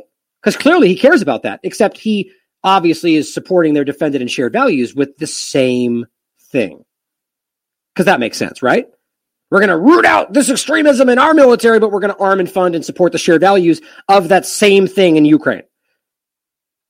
They're lying to you, outright creating a fabricated, fabricated threat about these riots on 1 6. Acting out on the violence preaching by such thinking, however, even in the name of another country's national defense, appears to be where Washington draws the line. Doesn't matter. We don't care. They're, they're, they're white supremacists, but we're allowing. The point is, just like with Syria, they will use whatever they can to achieve their goals. BuzzFeed News first reported in October that the Department of Justice and the FBI took the rare move of opening a case against former U.S. Army soldier Craig Lang and six other U.S. citizens for their alleged roles in torturing separatists while fighting with far right forces in Ukraine, where he traveled 2015. You know why that's so important? That's incredibly important because they were torturing the very people that we're pointing, that right now they're pointing at and pretending that Russia is using them like puppets. The Donbass region. These are American soldiers, Craig Lang and six others, who went there and broke the law, tortured these people. In fact, we're openly fighting alongside what? Right wing forces, white supremacist neo Nazi forces who were doing what? Fighting the separatists. Wait a minute. Isn't that what they're talking about right now? Isn't that what they claim Ukraine is doing, that the US government is supporting them in doing? Yes. You see, you cannot mix, you cannot break these conversations apart. Your government is unabashedly supporting a very clear neo Nazi government and their military, which is openly conducting this and bringing people in from all around the world. One of which is Craig Lang, which they, they try to pretend this is how they were dealing with it. But no, it's not just seven people, it's the entire group. And I think this is very clear. We'll make it even more clear as we go forward. Oh, that's interesting. Oh, so this was the point I made the other day, showing you that these are the people that they're training children, old women.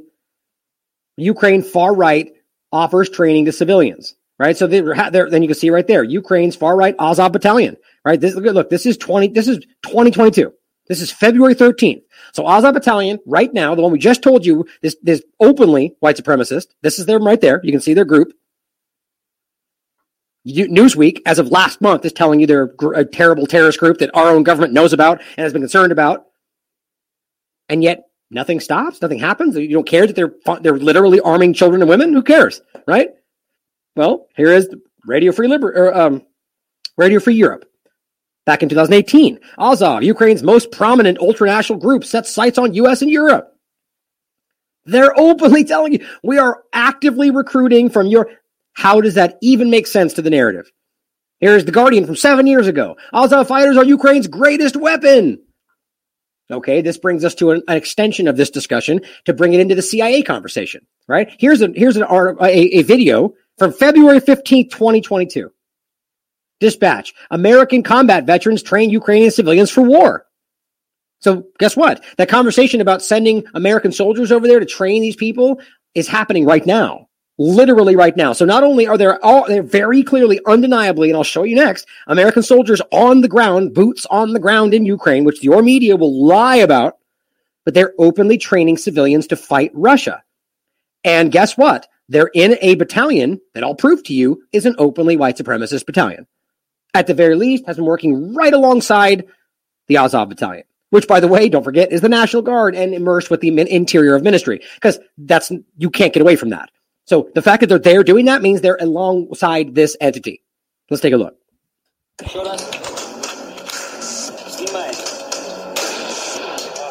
this is the Ukrainian Revolutionary War. This this is their 1776. I mean, ask yourself why it's even okay. Ah, hold on, I've got to refresh. YouTube breaking itself to stop us. Love it. Now, ask yourself why it's even acceptable. Like, why is it even acceptable for American soldiers to just decide to go over and fight for another country?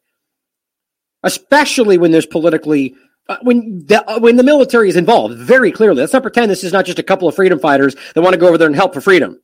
The military's on the ground. There, this has been put there by the military. That, that's what we just explained to you. They've been training them since 2014 forward. So why does this make sense to anybody? Is it, why wouldn't this then be seen as the same thing they're claiming Russia's doing in the separatist area? You know what? It's identical. But, it, but as long as they're there because the U.S. good guy, freedom, blah, blah, blah, blah, blah, it's okay. That's the only difference. That's called hypocrisy.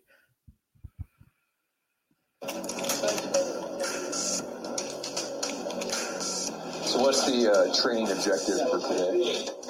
Just get them familiar with the AK, teach them how to load it and shoot it. Uh, the raw basics for the insurgency. You know, the, the Russians are stacking up on the border. Ukraine has every right to be a sovereign country. Uh, I mean, just think about how embarrassing this is. Like, this is their, are if they believe this, then they're just one, yet another American soldier that's been completely brainwashed by the government, has no idea what's going on right? The reality being whether these civilians here are, are, are, genuine Ukraine citizens that want to stand up, we're talking about a country that's been overthrown by a foreign power. And that's easy to prove. And, and, and here they are standing up to defend against what exactly? The fact that Russia's moved troops within its own country? Like the argument that they may invade, that's fine. You could say that all day long. But it hasn't happened. And there's no indication whatsoever that they did this for any other reason than to match what's happening on the other side of the border. How can you frame that as a possible invasion unless you've got intelligence to suggest they will do it? And that's what they keep saying, but they never prove it. Matt Lee says, prove it to us from the AP. Ned Price says, I just did. It's like, no, you just said that you have intelligence. And he goes, yep, exactly. His point being, when Ned, when the U.S. government says something, that is the evidence. And that's what they're saying. We have evidence they're going to move in. Don't you know that's the evidence? You, you've seen this already. How embarrassing is that? So we have Russia in its own country and them loading up people with weapons and arms and getting ready and moving things forward. Who exactly is building? Think about that. Now, on top of that, recognize that this is just one part of the country and one grouping of the. I mean, what about the people in Donbass? Don't they have a right to have their own opinions? But because they don't agree with what these people are doing, they're the terrorists. Classic U.S. government framing. Same as the United States, and uh, I think that that's worth defending. Uh, I served with 1st Ranger Battalion from 2015 to a U.S. Army from Afghanistan war veteran. 2019. You know, fighting the, the Taliban, you see the things that they did wrong that they could have done to win against you. Right, the Taliban, right? Aren't you glad you fought them as they're now in power in, in Afghanistan, right? All those times, your friends that died, all the people you killed, all the things you destroyed, growing poppies. Yeah, it's all perfectly worth it now that they're in charge, right? I mean, how disgusting is that? But that's exactly, it doesn't matter. But recognize that's one of those people that's there as a U.S. entity, very clearly. So I want to take those skills and I, I want to apply them so that we can exploit the weaknesses uh, of a conventional occupying force. Well, these guys who are here now, they are physically defending democracy. They are the real face. Okay. Now, now we've got the commander of the Georgia National Legion. Okay. Well, we're going to look at that group and look at the ties of that group. And so right now, what we see very clearly is U.S. personnel there alongside the Georgia National Legion. Just remember that. Their country, and they are uh, showing the, the will of their nation. For me, these guys are heroes already. Heroes who came by his own will here and who is trying to help does that send a message to Ukrainians that you're here with them and stand with them in their fight? yeah, of course. I think it reinforces their will to fight back, and it gives a lot of different motivating factors for Ukrainians. U.S. Army Iraq War veteran. To see Americans uh, that are here. Civilians are super motivated. And and don't miss the patches on their shoulders and the group. I mean, their point is that they're there as American soldiers, but they're fighting alongside these groups and with these groups and training these groups and helping these groups. And I'm going to show you what these groups are. Civilians are super motivated. They're always out here. They're always training. Okay, and now here's another example. Here's an American who is in fact on the Georgia National Legion. Look at that, right? This is exactly what we're talking about, and exactly what even Newsweek was concerned about. And I mean, they'll do this for like six hours at a time. You know, long, cold days, and they're you know they're with it. A lot of them are getting like good, solid six, five inch groupings. They're gung ho about it. It- It's sad to see the everyday person having to take up arms and fight like this for their country. It's inspiring, but it's sad at the same time. Today, we see uh, every Ukrainian is willing to defend his family and his country. So they're very much God dang it. Now here's a great example. See, I love how his shirt says for dream, right? For dream, it says. Brave dream, it says. Right. Now ask yourself why it makes any sense whatsoever for the Georgian National Liberation Group that, is not predominantly English to have English writing on their shirts. It's sort of like the, the white helmets be having it say white helmets in English on the back of their shirts. Why would that be? Because it's aimed at you. That's why because they're not really the White Helmets. They're not really the Syrian Civil Defense Group. They're a propaganda entity that's been framed and created for the fake purposes of pretending they are. And I'm not suggesting this is a fake group, only to recognize that this has been funded, armed, and grown, and cultivated by the Western powers. That's the point. motivated and they want to uh, get organized and they have a right to get organized and uh, to resist uh, Russian aggression. Right. Russian aggression. Exactly where's the Russian aggression? Moving troops inside of your own territory. That's Russian aggression, right? That's all it needs. But moving troops of the U.S. entities all around the world in other countries, overthrowing countries, destroying, stealing their food, that's not, that's not destabilizing aggression though. That's fighting for freedom. See the difference? A lot of young Ukrainians, they're the first generation of independence in their country, something that their families and people have wanted for centuries. And so, you know, it's not something that they're obligated to do, but they really want to do it. I mean, these people are just uh, wanted for centuries, right? The idea that, the, that this country was was recent. I mean, the idea that it was overthrown by a foreign power, and now this is them fighting for their freedom. Like, how does that even make sense? What are you? How are you fighting for your freedom? Are we pretending the separatists are trying to take your whole country from you? You see how clumsy this framing is. You're talking about a small area that is fighting for their own independence, and how that is somehow infringing on your freedom is beyond me. But you see, that's all. It is desperate to frame this 1776. They're fighting for their independence. What are you talking about? If they were fighting for their independence, it would be them fighting away from the country, not to pull people back in. I mean, this is just bad narrative. They they they hope you just don't care enough. Now, th- look, the bottom line. This is clear. This is American troops on the ground fighting. Oops! I just realized something I want to check real quick. Test one, two. Oh wow, that's probably way too loud. Hope my mic wasn't too loud this whole time, guys. I have I I have different settings from house to here. Shoot, that's unfortunate. Continuing. American troops on the ground.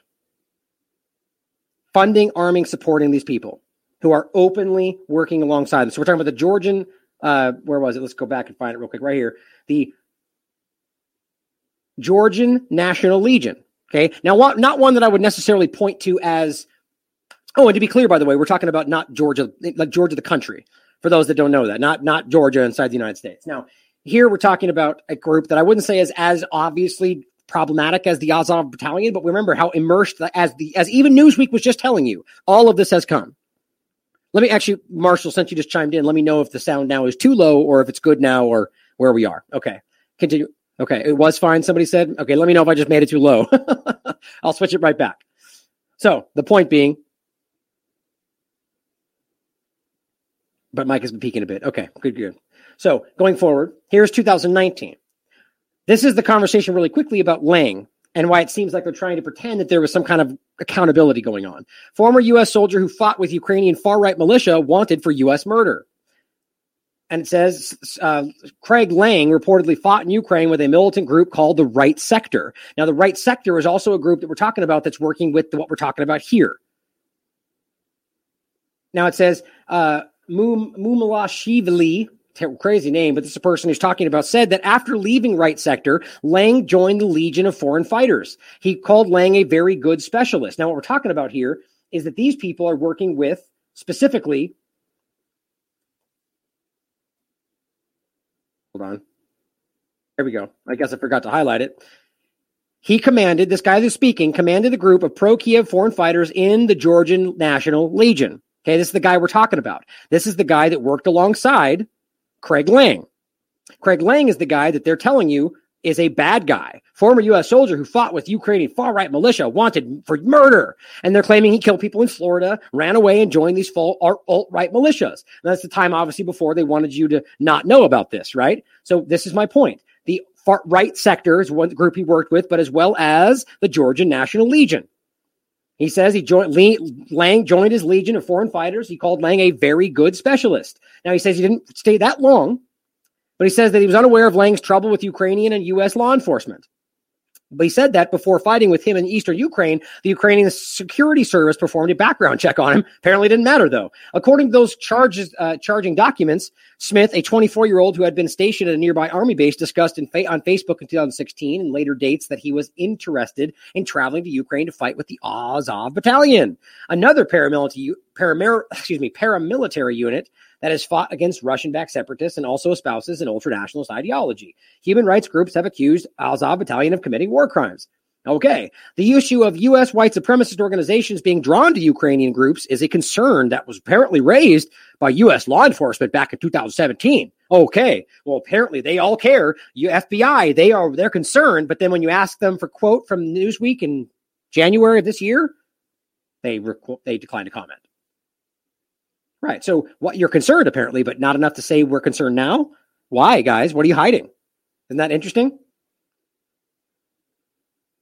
It says that year the FBI warned that Azov's military wing is, quote, believed to have participated in training and radicalizing United States based white supremacy organizations. The statement came as part of a case against the California man who traveled to the Ukrainian capital, Kiev, to participate in a fight club with Ukrainian ultranationals. You know, the fight club that we talked about right in the beginning.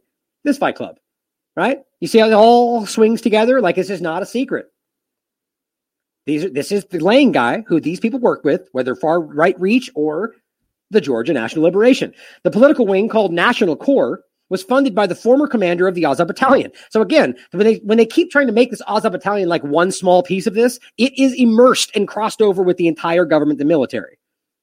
It has been labeled by the U.S. State Department as a nationalist hate group but apparently they don't care about that now and they're working right alongside them. Okay, the point being, Craig Lang, who they pretend they're fighting and trying to investigate and trying to arrest, who, by the way, right now is apparently in the process, but he's living freely in Ukraine with his wife and his kid right now, even though he wears an ankle bracelet. That's the truth, by the way. Really trying to get him, aren't they? He's living freely right now in Ukraine. That guy worked with the group that I just pointed at right there, who right now is openly training people in Ukraine at the support and behest of the US government. Pretty hard to miss, isn't it? But we're fake news because they don't want you to see this stuff. Well, here's Craig Lang. Discussions of him as of today, interestingly enough. Isn't that weird? All of a sudden, the, the conversation of Craig Lang just comes back. They want you to know they're fighting bad guys over there, right? U.S. Department of Justice will waive the death penalty for Craig Lang. Interesting an army veteran who fought with a far right paramilitary unit in Ukraine and whom authorities have charged with the killing of a married couple in, in Florida. So here they are willing to say he worked with these bad guy alt rights, simultaneously reporting that those alt rights are the one fighting for freedom against Russia right now. Great job, mainstream media. This is today. You see, these, these two things are not meant to be connected in people's minds. They want you to know there's alt right, baddie, baddie guy stuff over there, but they also want you to think the ones they support, which are the same groups, are the ones fighting for freedom right now in Russia or in Ukraine against Russia. The case is being closed, closely watched by U.S. officials and experts studying far right extremism who have been increasingly concerned about Americans who travel to Ukraine and train with far right militia groups. Clearly, right? Can't you tell how increasingly concerned they are as they just watch their people and send them over there to openly talk about it? Right. Americans that are here, can't you tell how concerned they are? Isn't it obvious? We're so concerned about sending people over there to fight alongside them and train them. This is what propaganda looks like, guys. During a status hearing held in, uh, via Zoom in Fort Myers on Monday, Jesus Casas, assistant U.S. attorney for the Middle District of Florida, told the government has decided to waive capital punishment in hopes of expediting ex- expediting Lang's extradition from Kiev, where he currently where he currently resides under limited house arrest. It's where it says you. I have another article that points out, you know, just he's right now, living in Ukraine with his wife and his kid. Oh, and this has been ongoing for years. You could tell how much they want to get him, right? Clearly, if it was somebody they pretend they're fighting, they would probably have already assassinated him and thrown his body in the ocean and pretended like it all went the way they said it did, right? But nope, not this guy. There's more going on here. Here's BuzzFeed from 2022, January, so just last month. NATO won't put troops in Ukraine, except they already did. Right, that's the dumb part about that. They already did. They've been doing so since 2014, and you can literally watch it on their video. Right, you see what I'm saying? Like whether they pretend when they say troops, they're talking about a battalion or a, regiment, or doesn't matter. These are troops on the ground, boots on the ground. But here's here's BuzzFeed towing the line.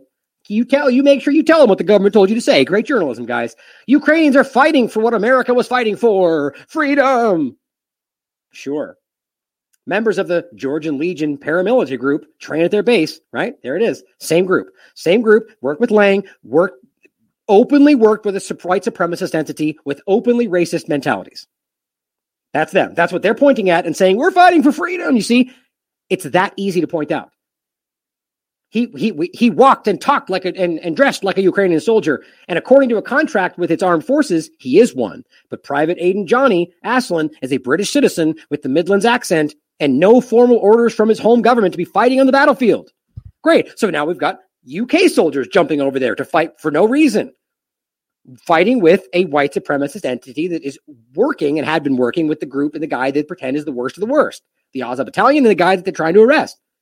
But here they are, apparently fighting for freedom with UK soldiers. And this article's framing it as a, a great thing. They're standing up for freedom. Quote, it was my own decision to come here to fight with the white supremacists. They left that part out.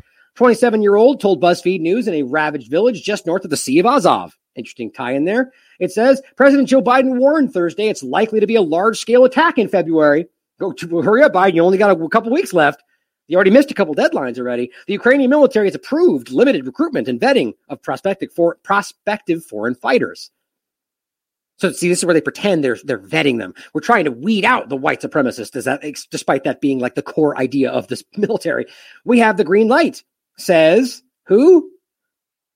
Mamulashvili, whatever his name was, the former Georgian military officer. Okay, so they're trying, we're weeding out the bad guys as we point to the leader of the group that we just saw training alongside the very people we're talking about. Right there. That's the guy.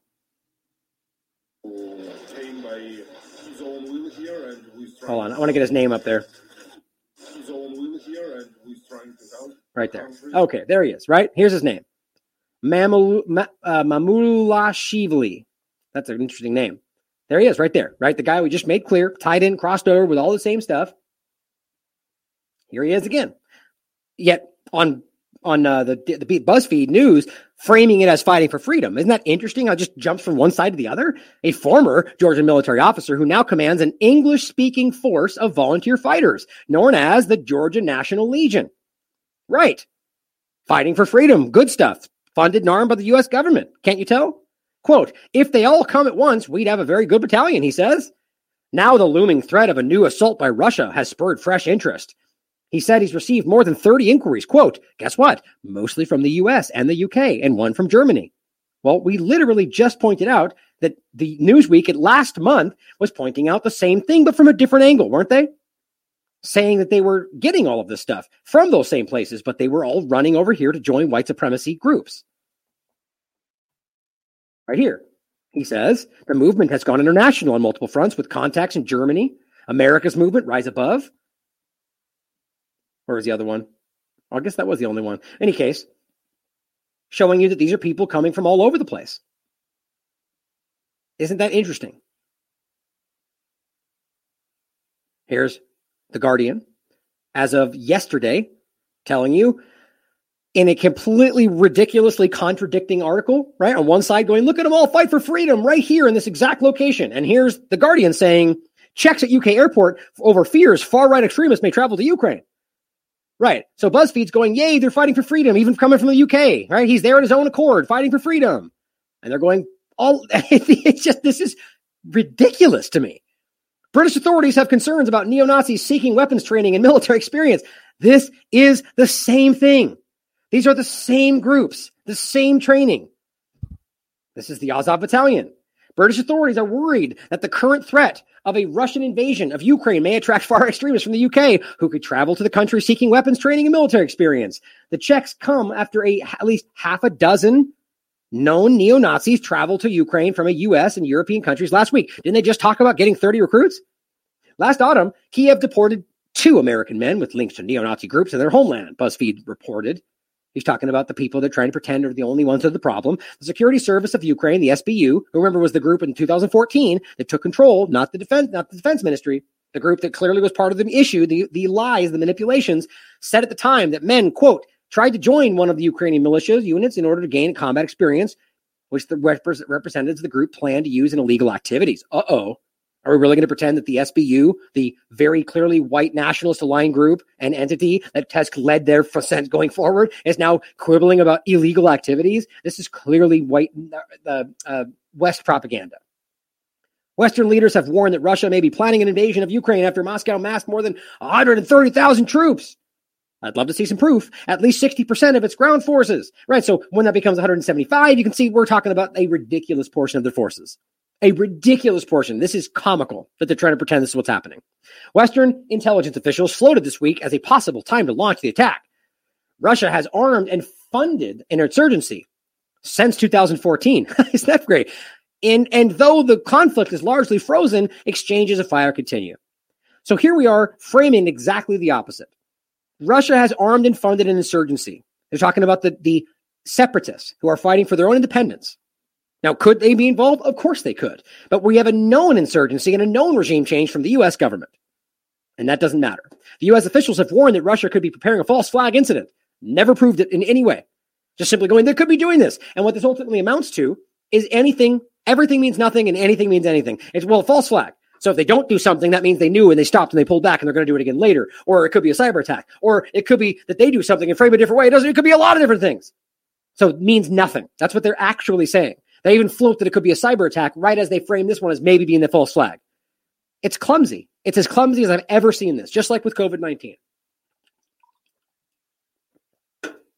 Now, it says in 2014, when Russian proxies attacked in the east, the Ukrainian government took all the help it could get, including from far right extremists. Oops, now they're quietly kind of saying, well, they did kind of work with these groups, and uh, it was kind of accepted because we, you know, bad guy Russia. But by the way, it never stopped. Over time, these battalions were integrated with the country's army and National Guard. Here is even the Guardian telling you, admitting this right there. They are integrated with the army and the guard, all of it. So it doesn't matter how you frame this. The US government is openly working with a white supremacist group, right there on its face, no question. The most notorious far right grouping is the Azov Battalion. Neo Nazi symbols and everything we've already shown you. Open views. It was accused three years ago of actively seeking British recruits.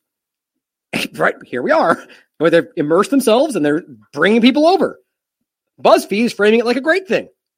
He did this. Oh, it's my own decision to come here. Freedom. And the Guardian's like bad guy stuff. Isn't that dumb? How, same time frame. In recent years, political and media concern about foreign recruitment of, foreign recruitment of violent extremists has focused predominantly on Islamist radicals seeking to join groups like Islamic State. However, far right radicals also pose a serious threat to their home societies if they return with combat experience. The U.S. is seeking to extradite, uh, uh, you know, Craig Lang, which we just talked about. Why? Because he's doing things that they're now openly doing everywhere, but they don't care about. How does that even remotely add up?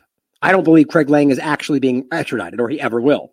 FBI Director Christopher Wray warned in 2019 about increasing numbers of white supremacists seeking military experience abroad.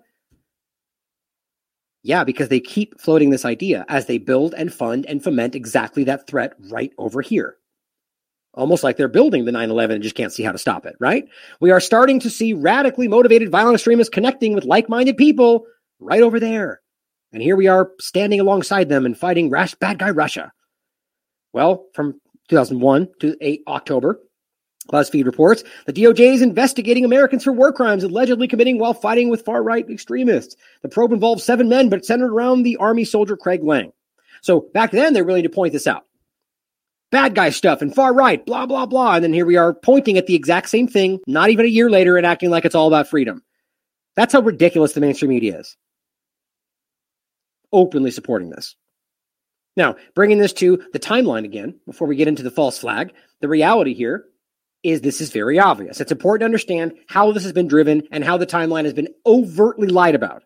Here is August 5th, 2021, where for whatever reason, uh, Atlantic Council just stood up and said, time to tell Russia they're wrong about Crimea again. Nudging people. Here, it's time to start the narrative, right? Get going. Even though Crimea voted to be over there, we need to stand up and say, we are having issues with Crimea. Just like we saw Lloyd stand up and say in October, right?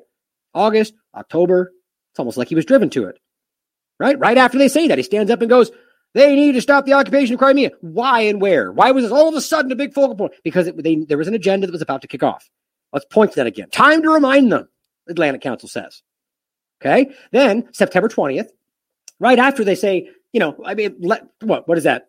A, a month later, a month later, after Atlantic Council says time to start something over there, the U.S. and all of its allies, NATO allies, holds military drills in inside of Ukraine.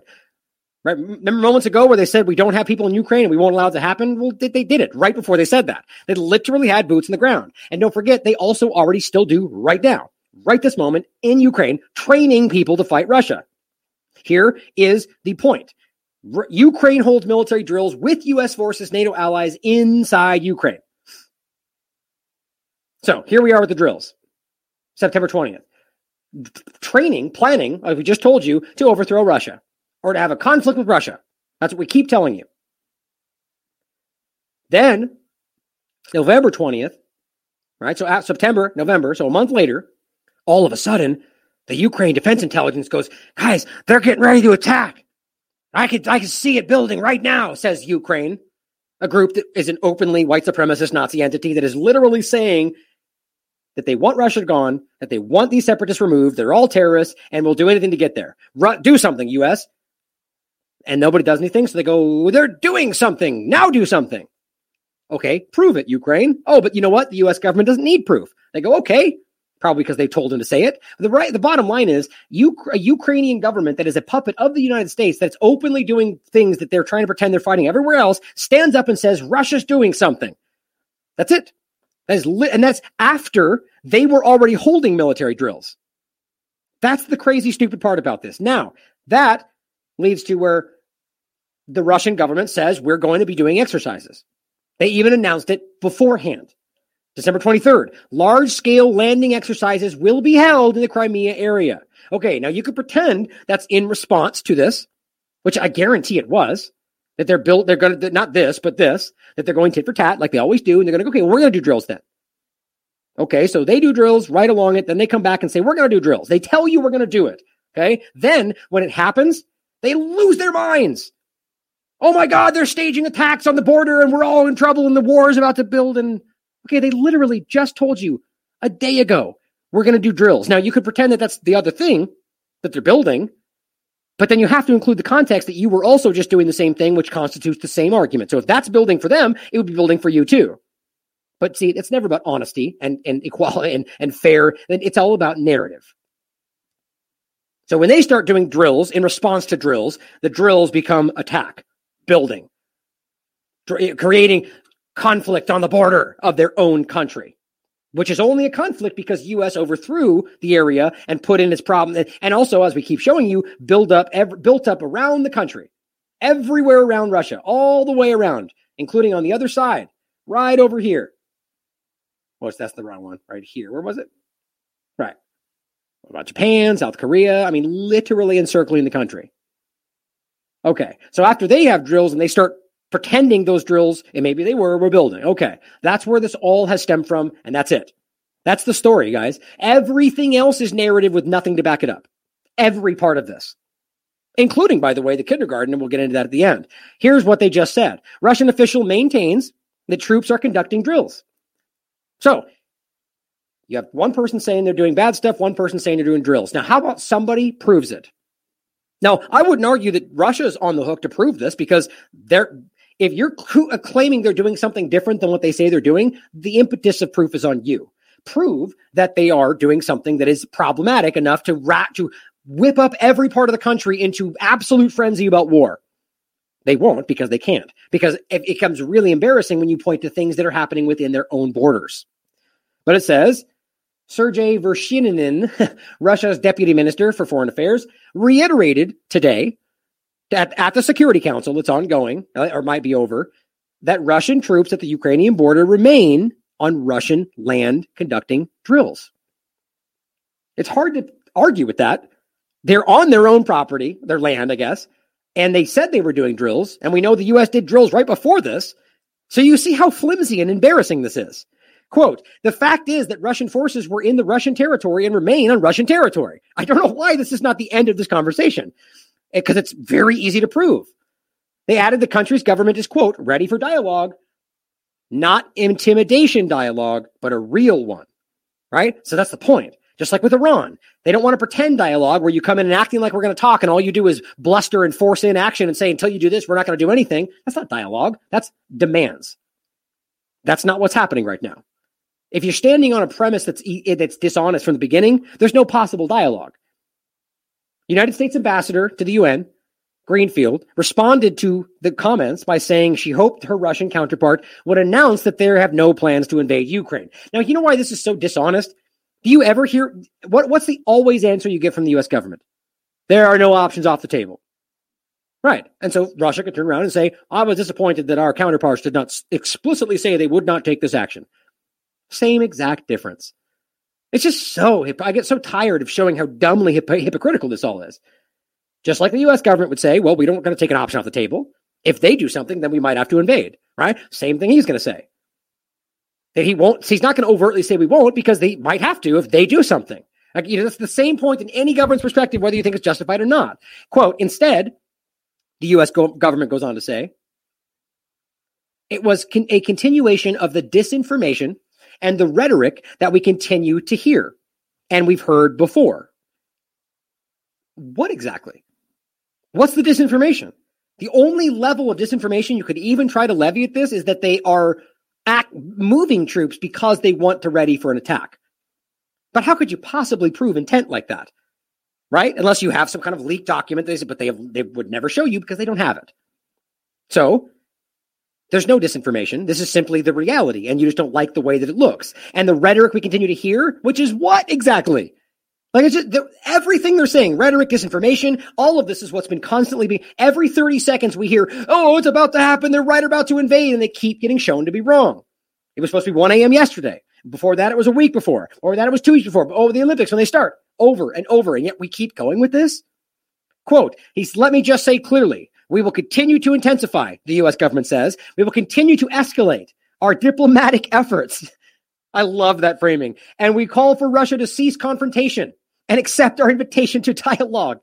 Oh my God. It's just, this is why people hate these people because it, nobody believes that. Even the people in their own political situations who want to stand on their side know that they're just doing this and they're lying about their narrative because they pretend they're doing it for good reasons.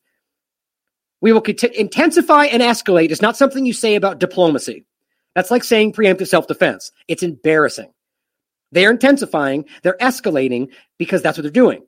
They're moving troops, they're growing, they're, they're, they're, they're even their, narr- their rhetoric continues to get even more problematic. And that's the point. You're not seeing rhetoric from the, the Russian government. They're responding to what the U.S. keeps saying. They're doing this and they're about to do that and they're faking things here and they're doing this over there. And that, that's rhetoric. So they're going to intensify and escalate their diplomacy. That's just dumb. Nothing they're doing is diplomatic. And we call for Russia to cease confrontation. Show me the confrontation. If you think the separatists are being driven by Russia, prove that. And accept our invitation to dialogue. Well, dialogue is not do what we say and then you can come to the table, which is what they do and what they've done. But this this is the reality of the situation. Now here is a, an article from November 1st. Russia, uh, U.S. eyes Russian military movement near Ukraine. Right. This is how this grew. So it starts with drills.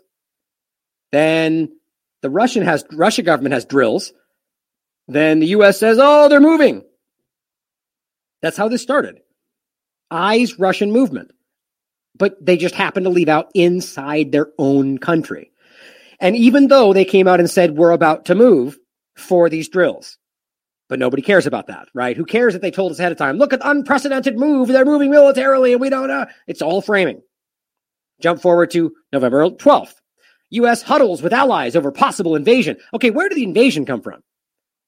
Where did it turn from drills we told you we were going to have to movements we notice to they're about to invade and we all know it?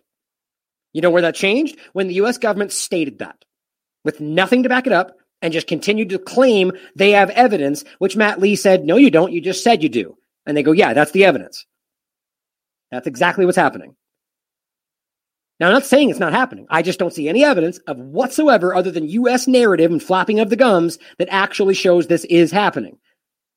Now, is it possible that they they put out the idea of a drill in response to U.S. drills, and the whole point was to use that as a cover to push in people to do this? Sure, that's a very valid point to make. Was it all used as a cover because they saw an opportunity? Okay, but the question would be to what end?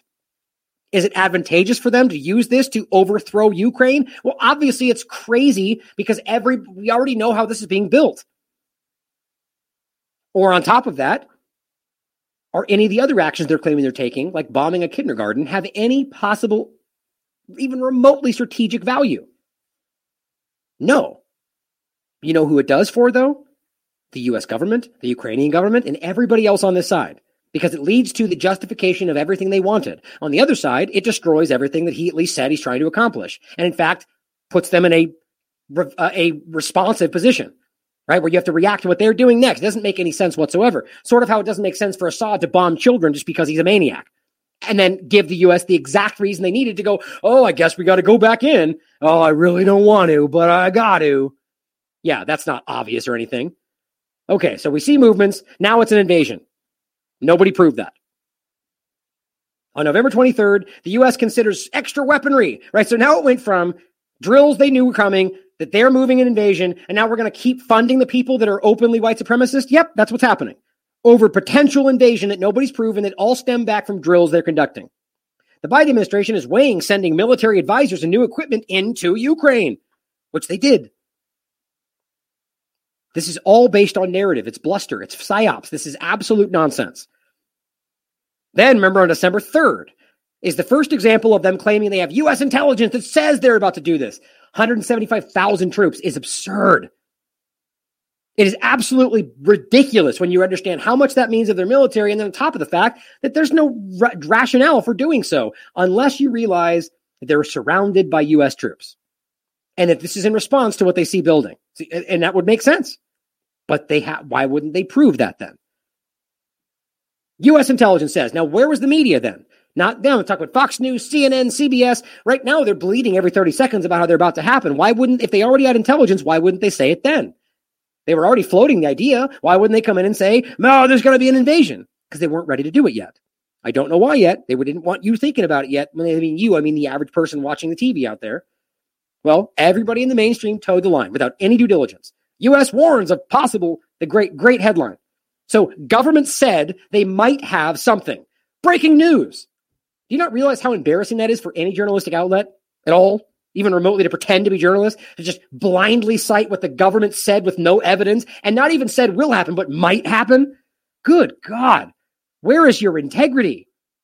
December 4th. Same thing. New York Times, December 4th, same thing. All of them. Everybody came out. U.S. intelligence says possible invasion. We don't get to see the intelligence, though. Well, they said it might happen at the beginning of the Olympics. Okay, didn't happen, though. Russia, but then we remember Russia, Ukraine came out in the midst of this and said that's not happening. I don't know where that actually adds up, but it did more than once. Came out and said Russian invasion is really not happening. It's not imminent, challenging what they were saying. But then that got tucked away and it went right back to the narrative. Blinken says Ukraine's robust support in, in increasing acute threat. How is it increasingly acute? It's just embarrassing. They keep trying to hype this one day to the next when nothing's really changing other than their own actions. And they use their words to justify more action. Biden speaks with him in last ditch effort to fend off an invasion that he said that's not happening. And he waves at him like a child in the picture. Ah, hi, hi, Putin. U.S. State Department has ordered all non-emergency U.S. employees to leave its embassy right? So they they're pulling people out left and right, coming out of there. Israel's pulling people out, and then all of a sudden, oh, and finally, don't forget, uh, as of the fifteenth, Biden warns of bloody, destructive war. Like that's not an increase of rhetoric based on what? No change whatsoever. Okay, but then we also have Russian expulsion as of today of the deputy ambassador, as they call it, unprovoked. This is how embarrassing this stuff is. Unprovoked, they say. Right. So it's not like you're continually building up of troops around their border, you know, overthrowing countries around them, violating the NATO agreement, continuing to carry out all sorts of things that absolutely violate what any agreements. Or how about the idea that you're lying about Crimea or the idea that you're trying to pretend that they're doing something? I mean, there's a lot of ways that what they're doing is o- overtly contentious, if not inflammatory. And then they push their deputy ambassador out during a time in which they're clearly building rhetoric towards war, and that's unprovoked. I mean, this is just so embarrassing. That's my point. Is everybody sees this, even those that won't say it out loud. This is just embarrassing, clumsy narrative. Unprovoked, and this is what she says. That they kicked him out. I think I, I, I lost it, refreshed the page. I don't think there was anything in here. I'm going to let you listen to her actually, though, because she's just not very intelligent. This woman is ridiculous, in my opinion. Mispronounces like 11 words in her discussion. Eh, it's, it's bad. It's really bad. I don't think she even understands what she's saying. I love the intense commitment to diplomacy. we have a very violent commitment to diplomacy. We will violently diplomacy. it's just so funny how they're acting like everything they're doing is diplomacy. But finally, Russia Ukraine crisis live updates very high risk of Ukrainian invasion several days, Biden says. Now we're back at that. So you missed your 1 a.m. deadline yesterday. So now in several days, they keep kicking this down the road. Several days, it's going to happen.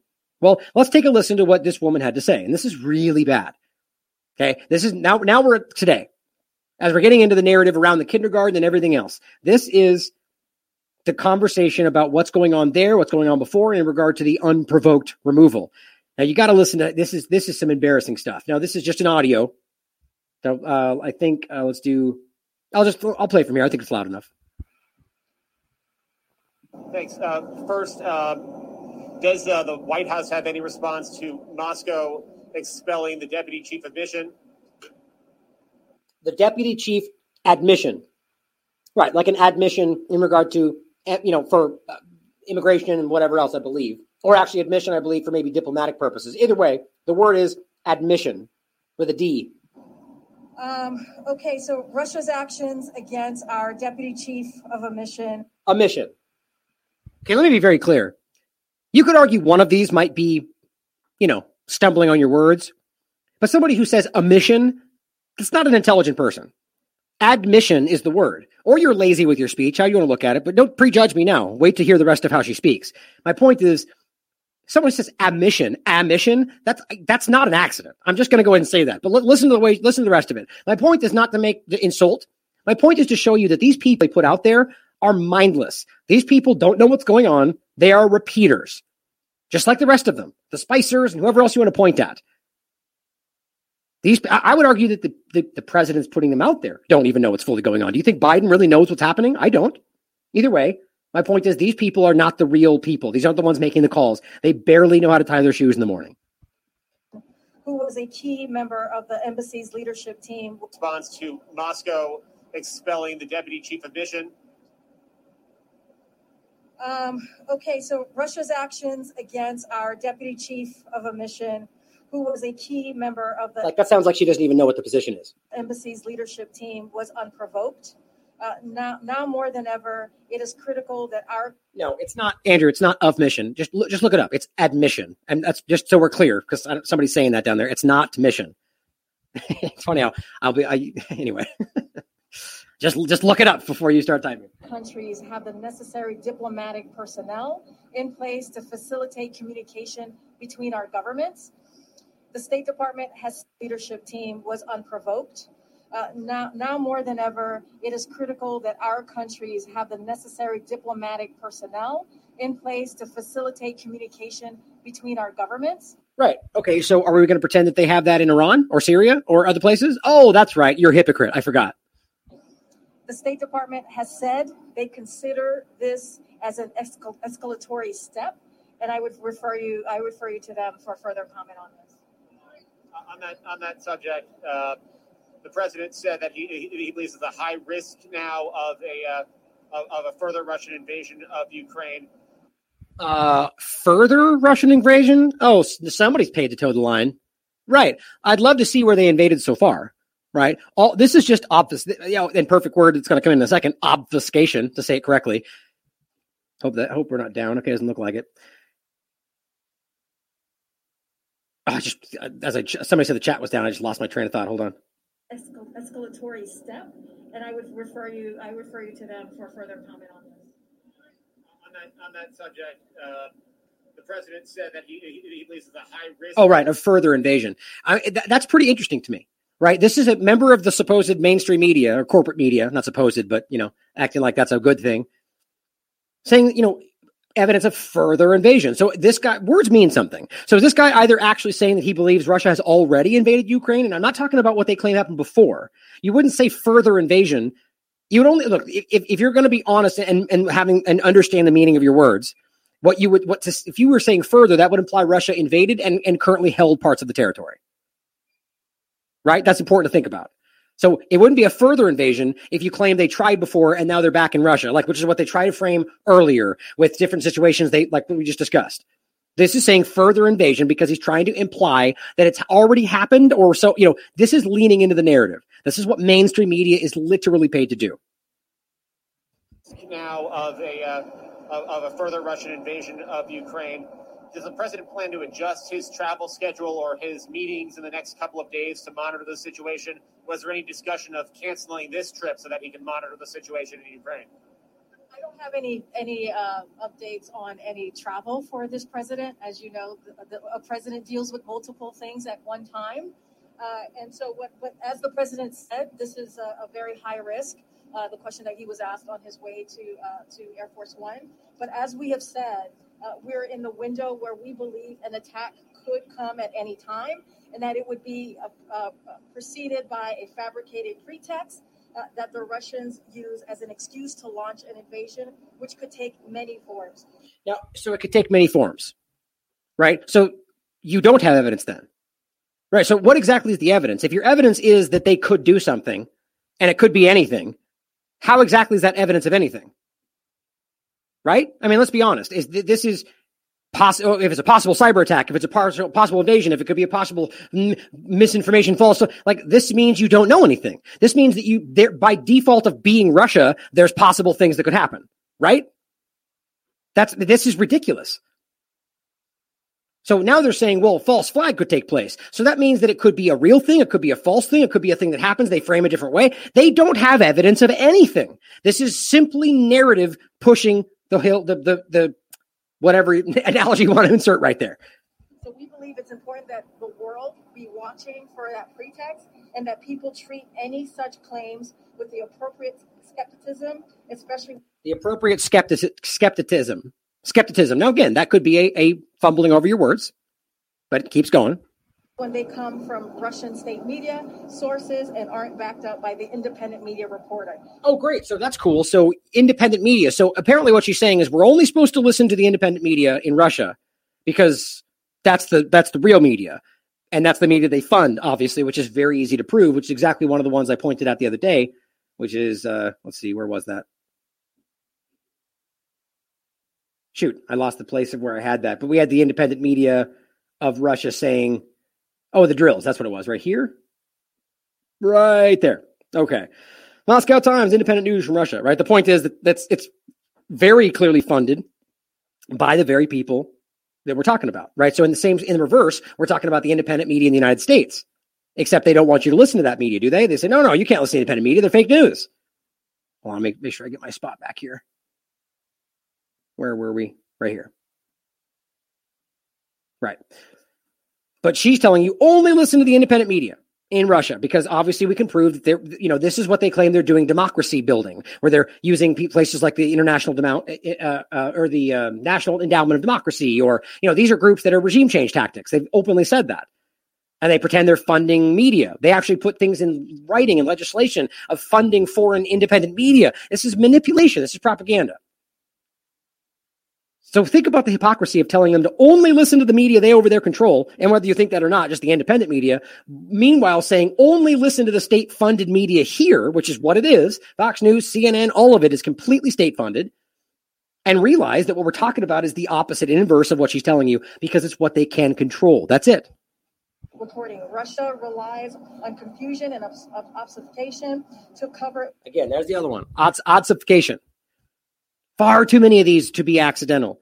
Now, I, I see somebody talking about the group, the name that I, that I, the embassy discussion about the of mission. Look, if I'm wrong, I'll admit that I'm wrong. Send it to me. I literally looked it up after she said this and I found the exact title of admission. so, but there's probably both of them. So I could be wrong. Happy to point that out. Regardless, the point nonetheless is about how the fumbling of the words are stated. And th- this is the idea of what we're discussing about people that don't really understand what they're getting into, right? That they're like, I'm trying, who was the person we just talked about? Oh, dang it. I knew I'd blink on it. Somebody we just discussed who didn't seem to understand. Well, you know, here's another note actually on that same point. This is the same woman that we discussed around the CDC discussion, where they were saying, "How do you know they're Delta? How do you know these cases are Delta?" She said, "Because the CDC told us." Like she, like, how? What a dumb question. And then it goes, "Yes, I know that, but how do they know that it is Delta? How? What's the problem? Because they told you." Like she couldn't even wrap her mind around that you shouldn't just listen to what they tell you to say.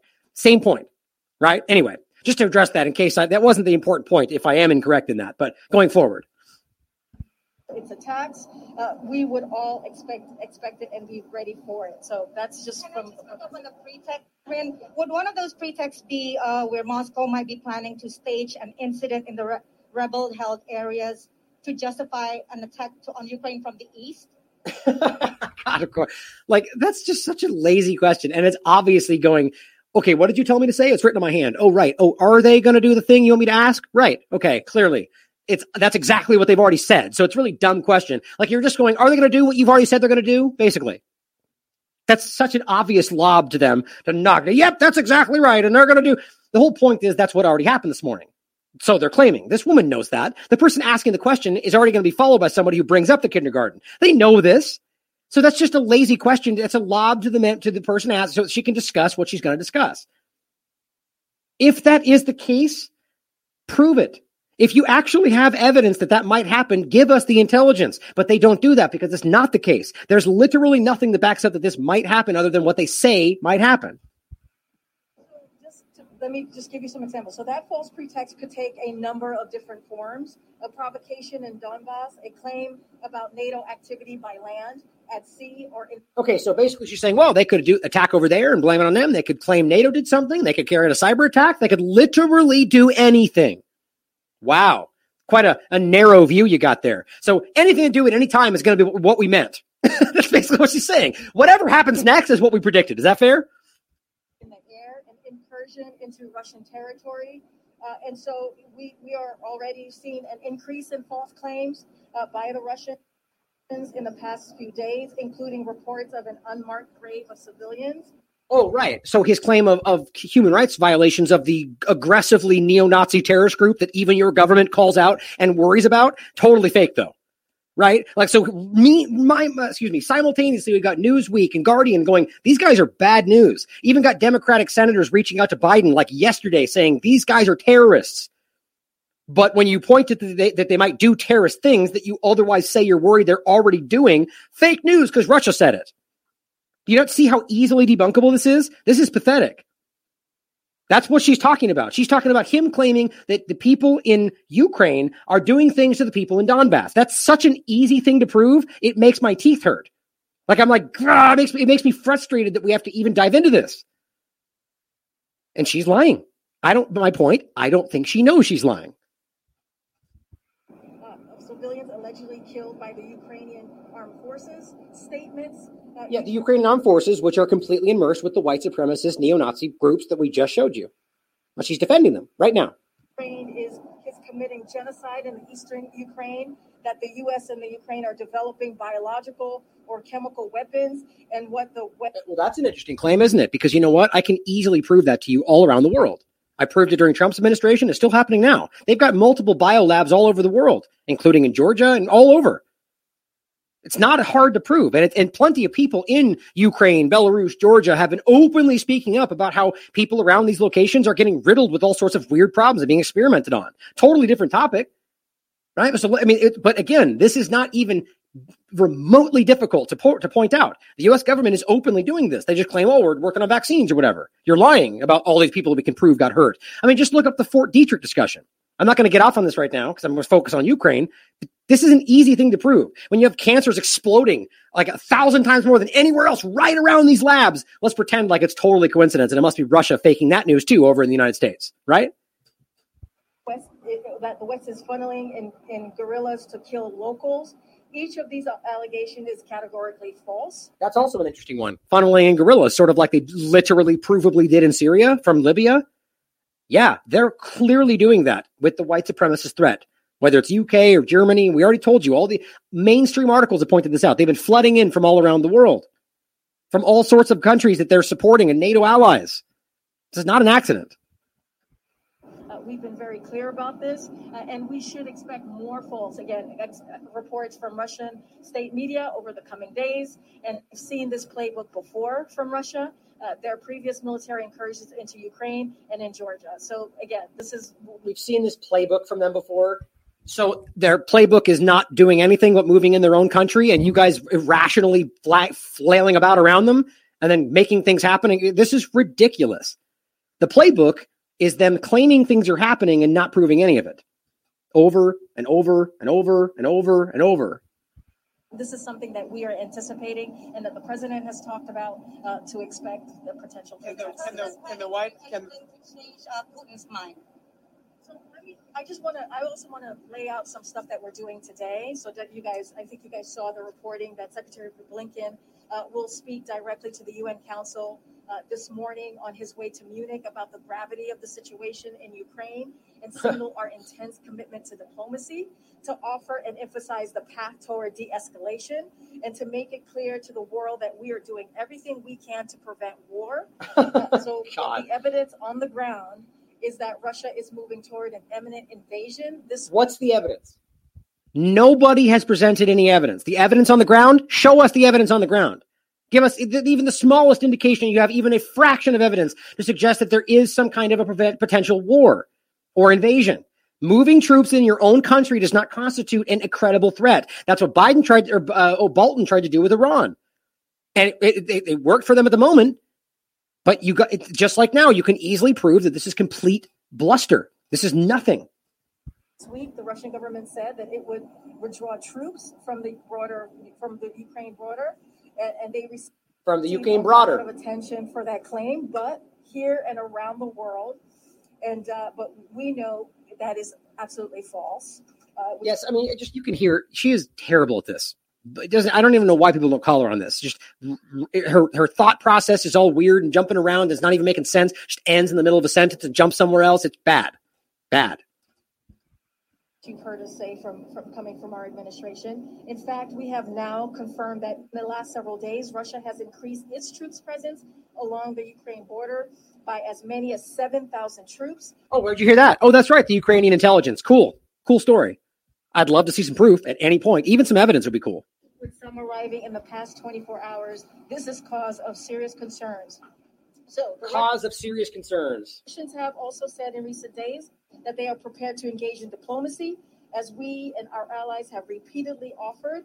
But every indication we, we now know is they mean only to engage in uh, Potemkin diplomacy, where they publicly offer to talk and make claims about de escalation while privately mobilizing for war. Yeah, that is U.S. government 101.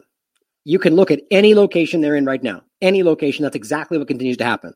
Any any analyst or, or foreign policy analyst, everybody knows this. It is not secret. Now you can claim it's different because Biden's in power, but it's not. This is accuse them of that which you are guilty. Now, does Russia do it too? Hundred percent, hundred percent. But in this situation, all the evidence points in the exact opposite direction. That's right, because the only evidence we have shows you the exact opposite. Now, if there's evidence that shows you what they're saying, I'd love to see it. If you if you believe them without seeing it, then you're an idiot. Just blunt as possible. Now it goes to 23. Oh, I guess I'll finish. There might be one more point in here. So we continue to receive indications that they could launch a false pretext, as I just mentioned. And so we just want to make sure that the Continue to receive indications is the point. That's coming from Ukraine. So they're happy to take a white supremacist government's word while they pretend to fight white supremacy. The world is aware and knows that this is a possibility because it is indeed part of the Russian playbook.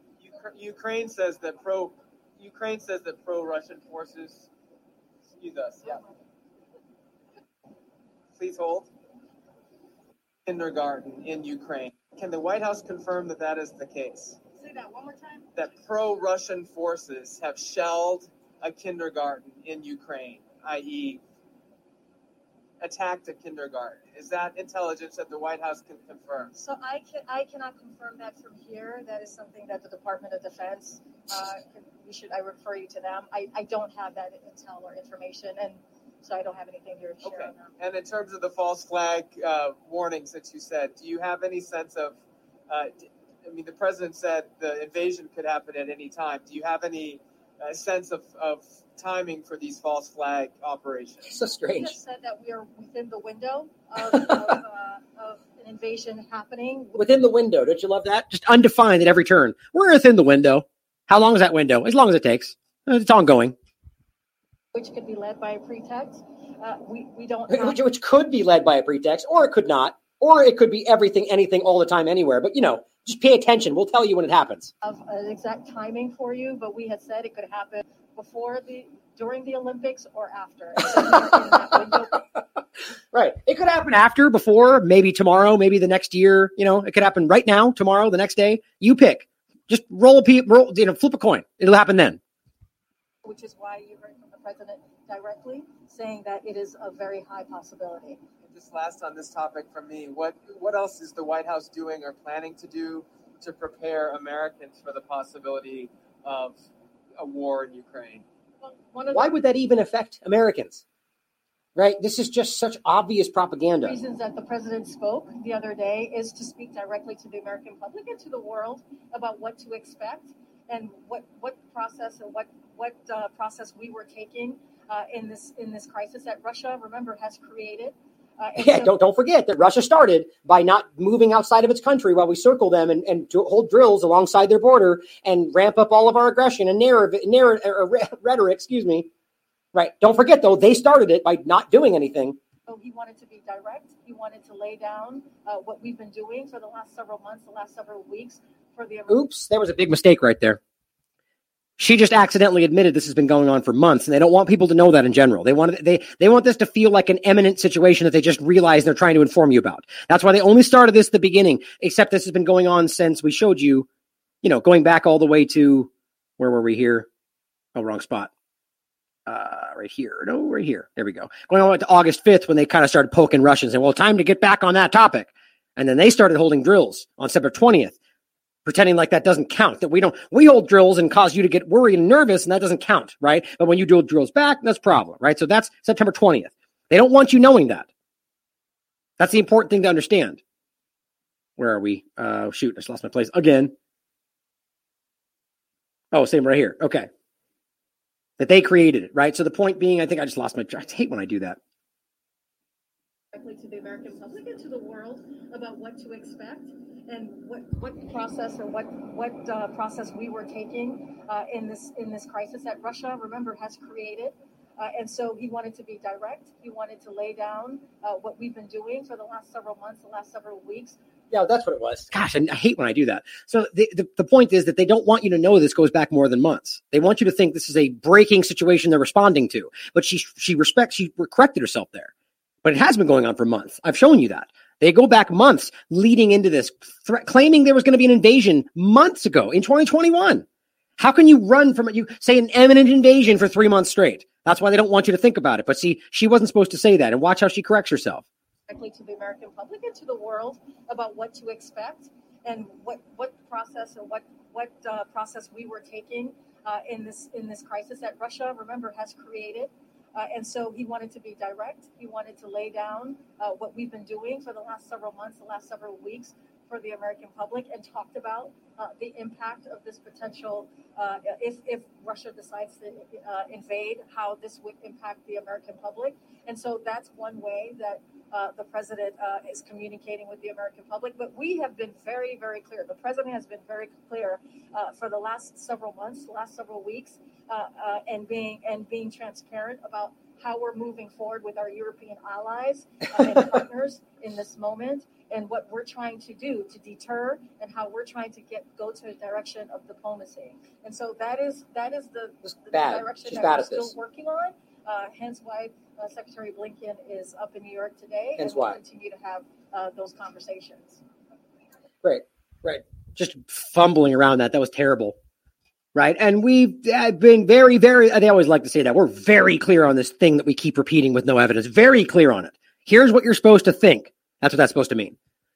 So here we are at a situation where they're still proving literally nothing. Literally nothing. Ukraine, Russia backed rebels trade accusations of shelling across the front. This was earlier today, four, four in the morning, where they're telling you that they were firing back and forth. Now, this is the separatist area, right? This, the separatist line and the Minsk agreements in regard to Russia, separatists, and Ukraine. And the firing between separatists and Ukraine. Now, Russian backed rebels and Ukrainian forces traded accusations today, this morning, that each had fired across the ceasefire line which by the way happens all the time, raising alarm at, at, at, a time when Western countries have warned of a possibility of a Russian invasion. So the only difference is that the U.S. has claimed things might happen. So don't don't take don't miss how the only difference in what's been going on for years is that the U.S. government started saying a lot of stuff. That's it. So they've been firing back and forth across the line. It causes little skirmishes, little problems. The difference is the U.S. goes, but, but, but, right behind that, Russia might do something. Oh, now we're concerned. The details of the incidents could not be independently confirmed. Oh, cool. So we don't even know if it happened, but let's pretend like it did. And the initial reports suggested they were on a similar scale to ceasefire violations that have been common throughout the eight year conflict. Okay, so nothing new happened. Another little thing that's been happening for eight years straight. Understand so far? But they come at a time of global concern. Why is that? Because of U.S. rhetoric over a prospect of a wider war with more than 100,000 troops that we're told are there that nobody's proven. Moscow denies, of course, but we pretend they're lying, and that's just easy to observe by the U.S. government, is planning an invasion and has this week that it's and said this week that they're pulling back troops, though Western countries said that they're not convinced. Okay, did they prove that? No. Did they prove that they were there first, or they pulled them back? No. Did they prove that they're not that they you know nothing is proven. And I think it's pretty clear that if it's inside Russian's con- Russia country, that Russia's country, then it doesn't need the again the evidence, the the burden of proof, let's say, is on the, the U.S. government. If they're the ones making an entire claim out of nothing. The separatists accused government forces of opening fire on their territory four times in the past 24 hours. So here's the first part to understand.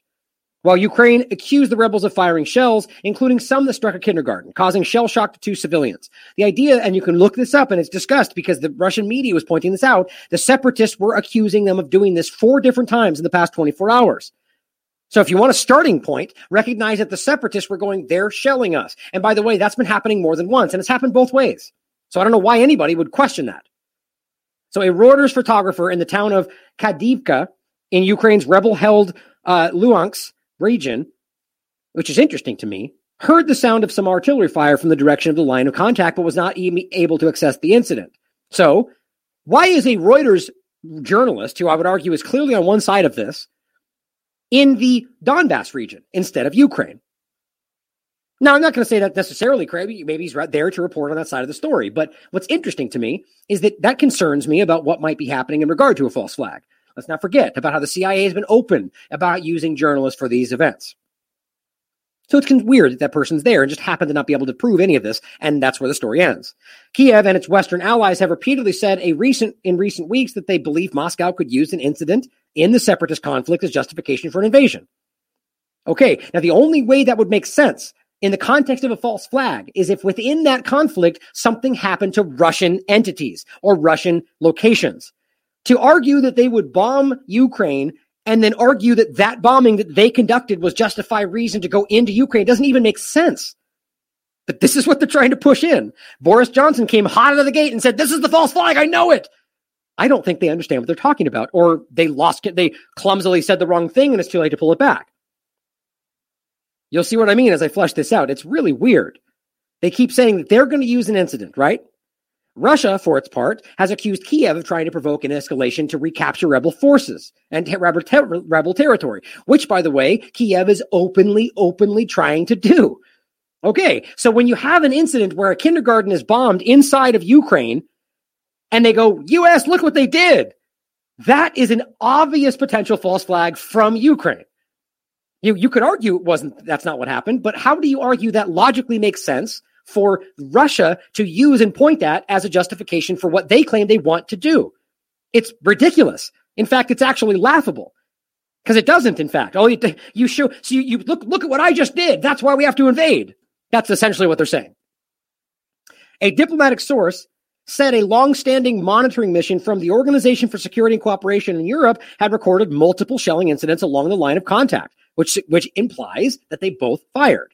Since 2015, the OSCE has typically reported dozens of ceasefire violations every day.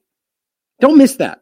Since 2015, there's been exactly this kind of thing happening dozens of times every day for years.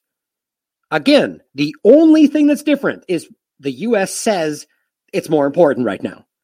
How is that not the most obvious thing in the world? And then, of course, what they claim happened after this, which is the kindergarten. The self proclaimed Luhansk uh, People's Republic, or Donbass region, one of the two rebel regions, said Ukrainian forces used mortars, grenade launchers, and a machine gun in four separate incidents on Thursday, which, by the way, exactly matches what the U.S. government has, oh, has provably armed them with. Doesn't mean they had to use them, but it's interesting correlation. Now, you have the Donbass region saying they use these things on us. Could they be lying? Of course they could. Quote, armed forces of Ukraine have crudely violated the ceasefire regime, using heavy weapons, which according to the Minsk agreement should be withdrawn. Well, that's exactly what the mainstream even reported, that they did in fact have these heavy weapons on the line. So this is not even a hard thing to miss. The point is that the government of the United States and others don't care that the Ukraine government is violating it, just like they don't care that Saudi Arabia violates it. Violates it. They don't care about the agreements. They only care about getting what they want, which is the separatist, separatist area gone and in Ukraine's control and Russia out of the picture. Just like they want the Yemeni areas and the Houthis gone and Saudi Arabia to take it. They lie and don't care. If you don't see this by now, you're a child. Armed forces of Ukraine have crudely violated the ceasefire, they claim. And it's obvious that they haven't been doing so from the beginning. Now, am I pretending that they haven't also violated from Russia's side? No, it wouldn't surprise me at all. But I'd love to see the evidence of that happening first. Not to suggest it wouldn't, but I'm suggesting that we have not been presented with the evidence to prove that. Referring to the rebels, Ukraine's military said, quote, with particular cynicism, the Russian occupation troops shelled the village of Stanytsia uh, Links. I'll, I'll show it to you in a second, in the Luhansk region. As a result of the use of heavy artillery weapons by terrorists, shells hit the kindergarten building. According to preliminary data, two civilians received shell shock. Now, how it makes sense, first of all, that these people were successfully removed if they were shelled I mean, maybe if they heard shelling happen ahead of time, it just the story doesn't add up to me. I don't. I I, I believe, based on all the evidence in front of us, that this looks like a false flag carried out by the U.S. government and Ukraine. Now, it's not going to surprise the people that want to frame me as pro-Russia or whatever else, which is clearly not what I am. But we can clearly see these things. They just don't like that we can point to things that they don't think are proven. That's all that's happening. Meanwhile, pointing to narrative for the people that they want to blindly trust. They somewhere in their brain they realize how dumb that is. Now we're watching this break to happen where everything in front of you justifies what the US government's trying to accomplish. Everything. It justifies everything and, and drives in everything that the Ukrainian government wants to accomplish. And in no way whatsoever does this action give any benefit to Russia at all. Doesn't mean it didn't happen. But Russia, especially Putin, has shown himself to be a, a quite an, uh, there's always a word that I keep wanting to say that I forget, it escapes my mind. He's just a very intelligent politician. And he's proven himself that by not responding irrationally like we've seen our government do over and over and over. Doesn't mean he's a good guy, just means simply that he's outplaying these people. And here we are with a situation where I think they clumsily tried to do this and it's blowing up in their face. Now, here is the Evening Standard on a Wayback Machine before they changed the headline. Ukraine crisis, kindergarten hit by pro Russian forces as Liz Truss accuses Moscow of blatant false flag operation bid. So, first of all, without any question, taking this at face value, question blindly. And where's it coming from? White supremacist neo Nazi groups on the ground. That's a fact. Now, the foreign secretary accused Russia of blatant attempt to fabricate pretext for invasion. Now, think about this. How does the bombing of a kindergarten in Ukraine by the separatist forces by from they claim are backed by Russia, which are, you know, are Russian, are Russia. How does that in any way become the blatant attempt to fabricate pretext for invasion? That's the exact opposite. This gives the US government the pretext to do more, to stop to, to push in and push back. The only way this would make sense, and this is how I think ignorant these people are, maybe they don't even really understand what a false flag is the only way this would make sense is if they were bombing something that was Russian and or troops of theirs or something like that, that Russia could then point at and say, look what they just did. Now we have to push in. Or in reverse, if Ukraine bombed something in Russia and they said, look, they just did this. Now here's where this gets interesting. That's happening. We, as I showed you in the beginning, we have these clips that are no seem like have no engagement, which is weird to me, that are claiming pro-Russian forces, Russian special forces claim that Ukrainian armies targeted a kindergarten in the city, in the separatist area. Now, this might have been the beginning of what was a clumsy false flag that fell apart. Oops. Oh, tell me I didn't lose that. Okay, good. Because I haven't seen this anywhere else. This does not seem to be connected to any sort of big thing, and it just fell flat. This, I, I don't see anybody in the separatist group or Russia or anybody else claiming that this. I mean, this all we can see happening is that this is there's nothing to back up what's ultimately playing out here.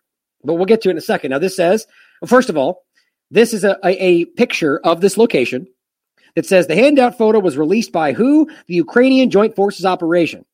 Shows a, a view of the kindergarten building after alleged shelling of separatist forces. So this is a location they're saying is in Ukraine, and it was re- released by the Ukrainian government. So I don't know why in the world we would take the word of these white supremacist neo Nazis as they pretend that they're the people that are creating all the fake news and misinformation all around our country. Sure makes sense, doesn't it? They'd love to trust these people. So then really it comes down to the question, are you going to trust the Russian government or are you going to trust white supremacist neo-Nazis? Apparently your government is more willing to trust white supremacist neo-Nazis. That's right on his face, right here. Before we go to the real live version, it says, a children's nursery has allegedly been struck by pro-Russian forces in eastern Ukraine, raising fears among Western powers that Moscow is plotting a false flag attack. How? How in the world does one thing even lead to the other? So you don't know for sure. The Ukrainian government is saying they just did this. So okay, then the report becomes Ukrainian government is saying pro-Russian forces, not even Russia, but pro-Russian forces did this, raising fears that Russia is plotting a false flag to invade. You see, they're, they're, they're not even connected. Why would Russian forces attacking Ukraine lead to them worrying about a false flag to create an agenda? That's stupid. They're counterintuitive. They don't understand what false flag means, I guess. Kiev released images on Thursday of a badly damaged building with children's toys on the floor, surrounded by debris following the alleged shelling of separatist forces of this area, we'll point out in a second, in eastern Ukraine. Interesting that it's eastern Ukraine, exactly where there are a lot of obvious examples of some pretty serious war crimes. But now it becomes look at what they just did in that area. Now we can go look what they just did there. Oh, that big area where there's all those dead bodies, that's because of their bombing and stuff. Just like what happened, just exactly what happened in Syria, in fact. Tweeting shortly after landing in Kiev, Miss Truss in, in the UK, quote, very concerned about reports today of increased Russian aggression that you didn't even care to prove. Right. So Ukraine says it's happening, and you run to Twitter and say, We're concerned about this thing that I've never even taken moments to vet because it goes along with their narrative. She says, oh, over 7,000 more troops instead after they bombed this gar- kindergarten. Nobody proved the 7,000 troops. Nobody proved that they were involved in this or that it in fact even happened. Even the that you just heard the representative of the US government stand there and say we can't even prove this. And yet the media blindly reports it without any any question. The the UK uh, uh, UK foreign security foreign security, the UK's foreign security, what agent? I don't know. happily just screams it out on Twitter. Now it says the UK calls on Russia to withdraw its troops. Are you serious? So don't miss the absurdity of the UK asking Russia to move its troops in its own country. Right now, the UK is pretending it has the ability to dictate where Russia can put its own troops within its own country. Now, if you put troops too close to the border in your country, you're the provocator. That's how dumb this is. Like, this is really bad. The only people that are playing along with this are people that have a vested interest in this narrative. In a later tweet, she said, quote, reports of alleged abnormal military activity in Ukraine, in Donbass, are a blatant attempt by the Russian government to fabricate pretext for invasion. Now, here's the only way you could argue this would make sense if that attack and their un- abnormal military activity didn't end up bombing their own kindergarten. Either Ukrainians don't understand what a false flag is supposed to be and they've messed that up, or you're just bl- pointing at military movement and saying that that's enough, that Russia is making up abnormal activity and not even pointing at anything specific. And that's going to be a justification for invasion. Like they're either, again, just horribly bad at this or I, I, I can't even really wrap my mind around what they think they're trying to accomplish with such a clumsy narrative. And apparently that's just straight out of the Kremlin playbook. What exactly? I mean, like, think about what the, I mean, the lack of movement. I don't even know how to pretend to make fun of that. What's not happening is straight out of the Kremlin playbook. I mean, this is just bad. No casualties have been reported. So, first of all, recognize this kindergarten thing resulted in no casualties, which is good. It comes at as NATO's Secretary General warned that Russia's attempting a false flag. So now NATO's doing it. The UN's doing it. Don't for, don't miss as we go through that. Every article says the same thing over and over. Don't forget that they might engage in a false flag operation. Where are you getting this from? NATO, the UN, every media apparatus in the world seemingly just blindly reporting what the US says is happening without proving it. Look at how crazy that is. Not to say that it's not something we can discuss, but that's how far this goes just because the US says, I see it, but I can't prove it. That's crazy. We are concerned that Russia is trying to stage a pretext for an armed attack against Ukraine. We know that there are many Russian intelligence officers operating in Ukraine. Okay, so prove that. Prove it. Show me evidence of Russian. I don't even doubt that for a second. But we need to start recognizing how easy it is for them to just float things about Russia, anything, and everybody takes it at face value because that's the easy thing to do. Right? If your career is eh, your vested interest in going along with this, you don't care if it's true. The moment the narrative thing comes out that you know you're supposed to agree with, you jump on it. Well, we know that there's plenty of this. Why? Because U.S. said so. They are present in Donbass, and we have seen attempts to stage pretext false flag operations to provide excuse for invading Ukraine. You've seen attempts that you stopped? No. So what do they do? Just they trip over their shoelaces and didn't do it that day? Right. This is really bad. What we have seen is constant efforts and actually executed efforts of false flags in Syria, in Iraq, in Ukraine, or excuse me, well, yeah, in, actually in Ukraine. But I was going to say in Bolivia or Venezuela. We've watched them get caught doing it. But yeah, let's continue to point to things we can't prove and act like that's enough to turn the world on its ear. Moscow denies Western accusations. Of course, in the mainstream, it's like, oh, of course he does, because of course he does. Russia liars. Great journalism, guys. How about we actually look into it and say maybe they are lying about it? Maybe your government is lying, like WMDs or every other thing we've ever been told by their government. Western countries have repeatedly accused Russia of planning either to incite or stage an incident in rebel held areas to justify an attack. That's my point. So that lady stands up and goes, Do you think they might be maybe staging something in the rebel held areas to justify an attack? Go ahead. Oh, you mean the thing they've said on repeat for three weeks straight? Maybe ask that again. Go ahead. Great job, mainstream media. Moscow, for its part, has accused Kiev of planning to escalate to try to recapture territory by force. Okay. So what makes sense? That Kiev is clearly stating that they want this and they want the territory and it's theirs and it's their sovereignty and that Russia's bad and they shouldn't be there and that the U.S. should take action and that the U.S. government clearly thinks the same and is clearly enemies with Russia and that they would create this all to justify their actions they clearly stated they want or that Russia would literally have this, this nebulous action going on that we can't see. And all it looks like is standing still in their own country or moving close to the border as they justify the action based on what the other people are doing. And all of it's an illusion. You can't see it, but they're carrying out all sorts of manipulations.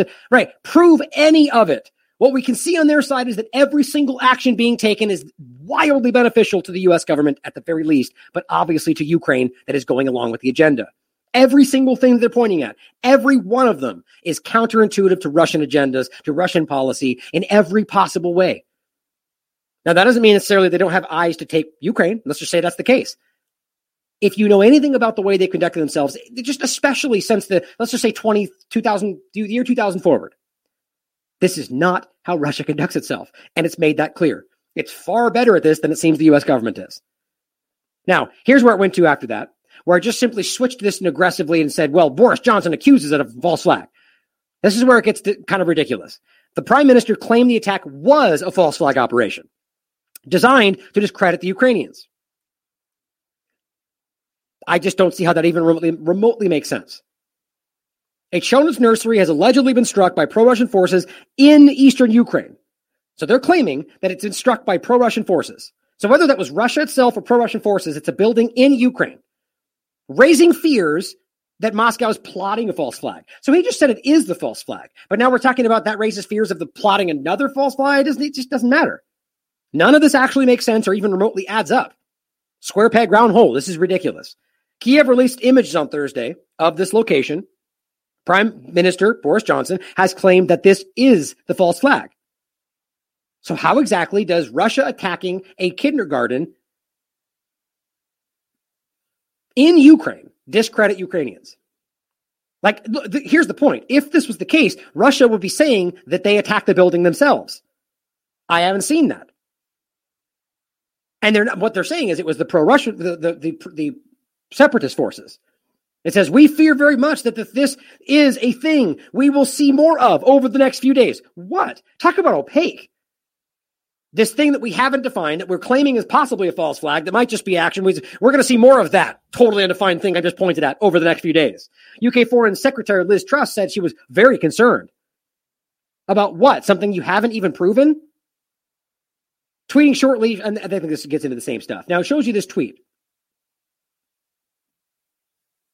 It says down here, reason to believe that Russia is engaged in false flag operations, repeating over and over and over and over.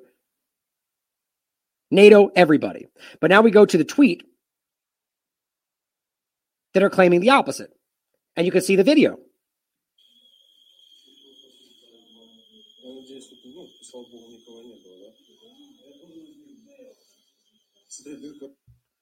Now, I'm not good at the telling the difference between Ukrainian and Russian, so maybe somebody can hear this and tell me the difference.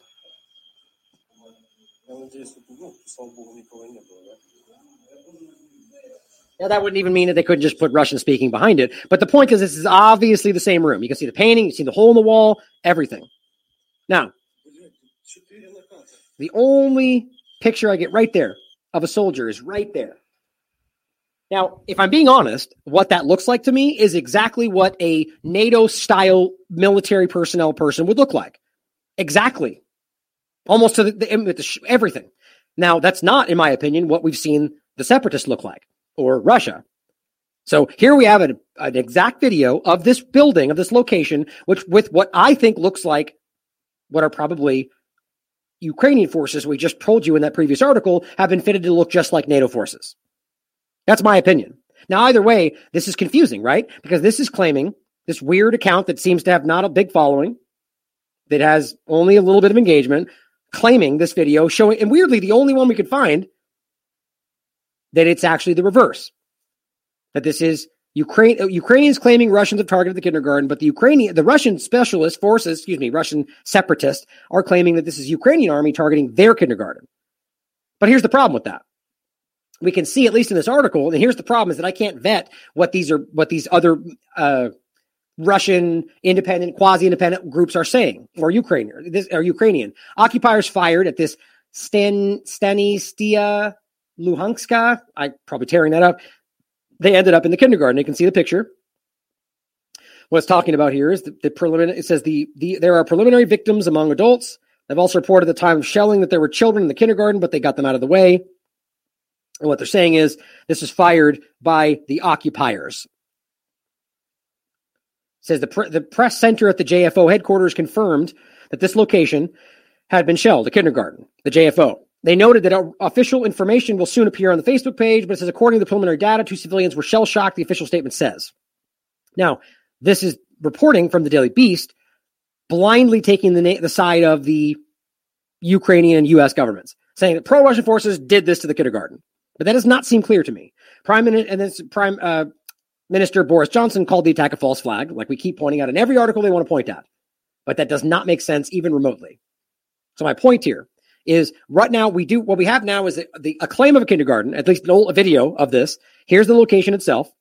This is the area in general. And as far as I can tell, there are two kindergartens in this area. And that's these two right here. And this is the one we're talking about. And you can see, oops, oh shoot, I just lost the picture. There it is. And you can clearly see this is the same room right? The same wallpaper, same balls, same everything. So this is clearly the location we're talking about. Now, I'd love to hear from somebody that can verify whether this building, in fact, does look like this. That would be interesting to find out. Or if it's been like that for a long time, would be another interesting thing to find out. Either way, what's amazing to me is this is not what you're getting from the mainstream corporate media. What you get from them is blind repetition from what the media or what the government tells them to report. The opposite of what actual journalism should be. So what I'm finally seeing here is that this is a clear false flag that has been bungled by the US government. That's what I think has happened based on everything we see in front of us. But I don't think that's even fully been fleshed out yet. That's my opinion. Why I think that so clearly is because all the evidence points one way, all of it, including how obviously bad they seem to be at this in past events. Because none of this makes sense from the side of the Russian government or the separatists. This, in fact, gives the opportunity for the US government and Ukraine to take action against them. It doesn't make any sense. Oh, by the way, and here's the building, I think, from the front. But it, I'd love to hear more from people that want to check this out and look further into it. I genuinely think this might have been the the effort to frame it the way that would have worked for a false flag, right? Because if this comes out this way, you can argue that this was them trying to create the false flag. I think that might have been how this was supposed to go. And it just got dropped because it didn't work. I don't know. We'll see. Maybe it'll build. But again, here's the independent. Boris Johnson says kindergarten attack is the false flag. Maybe he didn't get the memo. Maybe he doesn't understand what a false flag is. Well, here is the Donetsk Republic opens retaliatory fire in response to the Ukrainian army's bombardments. Here's what they say is happening. You know, this is not that you could trust one more or the other, but just like they never do on the mainstream corporate press, let's show you what the other side of the story is, is said. Now, I would I would argue both of them are probably riddled with half truths. This is the uh, from TASS news ag- Russian news agency. The forces of the self-proclaimed Donetsk Republic the D- DPR had to open retaliatory fire to suppress the Ukrainian army's weapons and protect civilians. Spokesman for the DPR People's Militia said. Now, remember, there's r- clear evidence that this was something that they were at least reporting for the past 24 hours, multiple violations of ceasefire that the, nobody seemed to care about. They could have lied about that, but that's that's a good list of track record showing that they were saying they're firing on us, they're firing on us until they fired back. In order to protect civilians, our defenders had to open retaliatory fire to suppress the enemy's weapons said the, Don, the Donks people. The data on civilians wounded and civil infrastructure facilities damaged in the bombardments are being specified, which is interesting to me. Here's the Russian news agency not coming over the top and saying, this is the, there's the kindergarten here. They're going, there are some buildings and facilities, but we're doing our due diligence. Just hard to miss that that doesn't seem like the kind of thing they paint them as. In fact, it seems like doing due diligence, but maybe that's, they're doing the right thing because they're playing the game. right? Is that funny? It's like Russia uh, manipulating our election by telling you the truth. Sort of dumb like that, right? The ceasefire breaches were promptly brought to the notice of the Ukrainian side's representatives in a joint ceasefire control and coordination center, the JCCC, uh, the, uh, the yeah, the JCCC, I believe. We just talked about this. The other group that was also saying that they saw the same thing, not what the U.S. government's reporting, in order to take measures against the offenders and rule out the instances of, of falsifying and register data on ceasefire violations by the Ukrainian military. Quote, we call on international observers and the leadership of the OSCE to register yet another fact of the gross violation of the ceasefire by the Ukrainian side that is purposefully provoking the resumption of hostilities in Donbass because they want that. And they've openly said that. And don't forget, they're an openly neo Nazi white supremacist government and group that your government is supporting. I don't know why that's not the most relevant point in this. Now, here's Sputnik telling you the militia of the, the uh, Luke's uh, People's Republic, part of Donbass, stated that the situation in the region has deteriorated deteriorated significantly over the past day, as Kiev and is trying to escalate the conflict. So now you got both locations speaking up about this right now. Now you could argue they're both being controlled by the Russian government. Fine.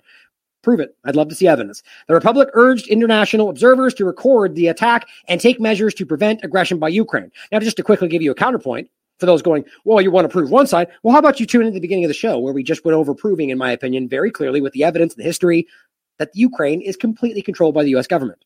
It's undeniable. So that's the point. One side is clear. Now, if you're going to pretend these are, groups are do it, then do the same thing I just did. Now prove it.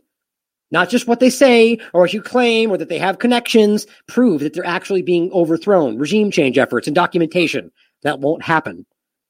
Earlier in, the, earlier in the day, the Ukrainian military fired mortar shells and grenades at four locations or localities in the self proclaimed Donbass region, according to the Joint Center for Control and Coordination. Ukraine's armed units grossly violated the ceasefire regime using weapons that, in accordance with the Minsk agreements, should be withdrawn, but they're not. So it's, it's ongoing. It's, an, uh, just like with Saudi Arabia and everything else. Here's the here's Express report the same thing. According to the Joint Center for Control and Coordination, the attack happened in the early hours of, of Thursday morning. An officer of the LPR to the, L, the JCCC slammed the attack. claiming that it violated the Minsk agreement, that it has led to an uneasy on-off ceasefire between Ukraine and the LPR. He said, quote, Ukraine's army units grossly violated the ceasefire regime using weapons that in accordance with the Minsk agreement should be withdrawn. Here is, of course, Russia saying they've not they've not only already pulled some back, they've pulled more back now. But of course, the US government's going to say fake news. It's the opposite without any evidence to back it up. Now, again, I argue in this context, I don't know why in the world Russia would need to prove its own movements within its own country. That is ridiculous. And you know that, though. But here's what's interesting, too. It says after previously announcing withdrawals earlier this week, the United States, NATO, and Ukraine have all seen said they've seen no evidence. Oh, cool. So a group on the other side of the argument says they don't see evidence. This is like taking one side. You have two people in an argument. Both of them have a side. Both of them have an agenda and you only choose to take one side of their, you know, at face value. Oh, that side says they're lying, so we're going to agree with that side. That's what's happening. And that's childish. Moscow says, quote, it could drag this out much longer in a brazen, oh no, this is what they're saying. Kiev is saying, Moscow, quote, could drag this out much longer in a brazen ploy to spend weeks more, if not months, subverting Ukraine and challenging Western unity. Okay, so that's them saying, well, I know we keep yelling it's going to happen tomorrow, but it might not happen until weeks later, months later, in an effort to slowly keep doing the thing they're not doing that we keep saying they're doing. I can't even believe this is where we are. Now, look, even if you think it's happening, you have to admit how stupid that is. So is it going to happen tomorrow? Was it supposed to happen last week? Now it might not happen. Now they in a in a brazen display may do nothing for weeks. How is that a brazen ploy? this is just bad. Horrible. It's just embarrassing, and I keep saying that, but it really is. And here now we're back at square one. Biden says very high risk of Russian invasion in the next several days. Cool. Or next week, or next, or a month from now. And if they don't do it for a month, it's because they're taking advantage of our ploy to do nothing and take advantage. And finally, evidence suggests Russian invasion of Ukraine is still imminent, says U.S. So they miss a mark and they go, but it's still imminent, though. It's still imminent. Do they know what imminent means? I don't think they know what imminent means. Well, he also says early stages of Russian Ukraine invasion are unfolding now, Blinken tells the UN. Okay, so a moment ago they said it might, it's not happening yet. It's imminent. It might happen still, right? That's what Biden is saying. That's what everyone is saying. It's it might happen soon in the next several days, but at the same exact time, Blinken says it's already happening. Make sense of that. It's unfolding now. Okay, where? Are so if it's unfolding, you're implying they're invading because you're saying the invasion is unfolding. Now, eh, by unfolding, are you meaning moving troops within their own country? Maybe that should be explained a little better, right? As it says, they warned members of the United Nations Security Council Thursday, and this is just him using, you know, blustering rhetoric to get people involved, of an unfolding Ukraine or Ukraine invasion by Russia after Moscow bolstered its forces along the border which means in their own country. So they move troops forward, which, by the way, they're saying they didn't even do, which I don't, I wouldn't surprise me if they did, but they're claiming they didn't. U.S. isn't proving they did, but they just keep saying they did. And they go, but they moved troops to the border of their own country. And why do they do that? Well, if you want to go back to the beginning, as we said, they clearly did so in response to what the U.S. government was already doing right along its borders or all of the other bases they have literally surrounding the country, right? Very, very clear. And then you could also point to the fact that they've since then moved more troops, 3,000 troops over here, ready, getting ready to go into to Denmark and Poland. And yeah, but that doesn't count though, because we're freedom stuff and stuff, freedom, right? But that doesn't count. So when Moscow responds to that, they're taking proactive action or no, uh, you know, inflammatory action. Proactive is actually a good word, but the point is they're taking action. It's not response, it's action. They're the ones doing contentious things, and now we need to respond Anybody can see that that's dishonest. Describing the crisis as the most immediate threat to peace and security and called on the global body to address the situation. He's describing Russian movement in Russia after they moved up to their country as the most immediate threat to peace and security. This just gets dumber and dumber.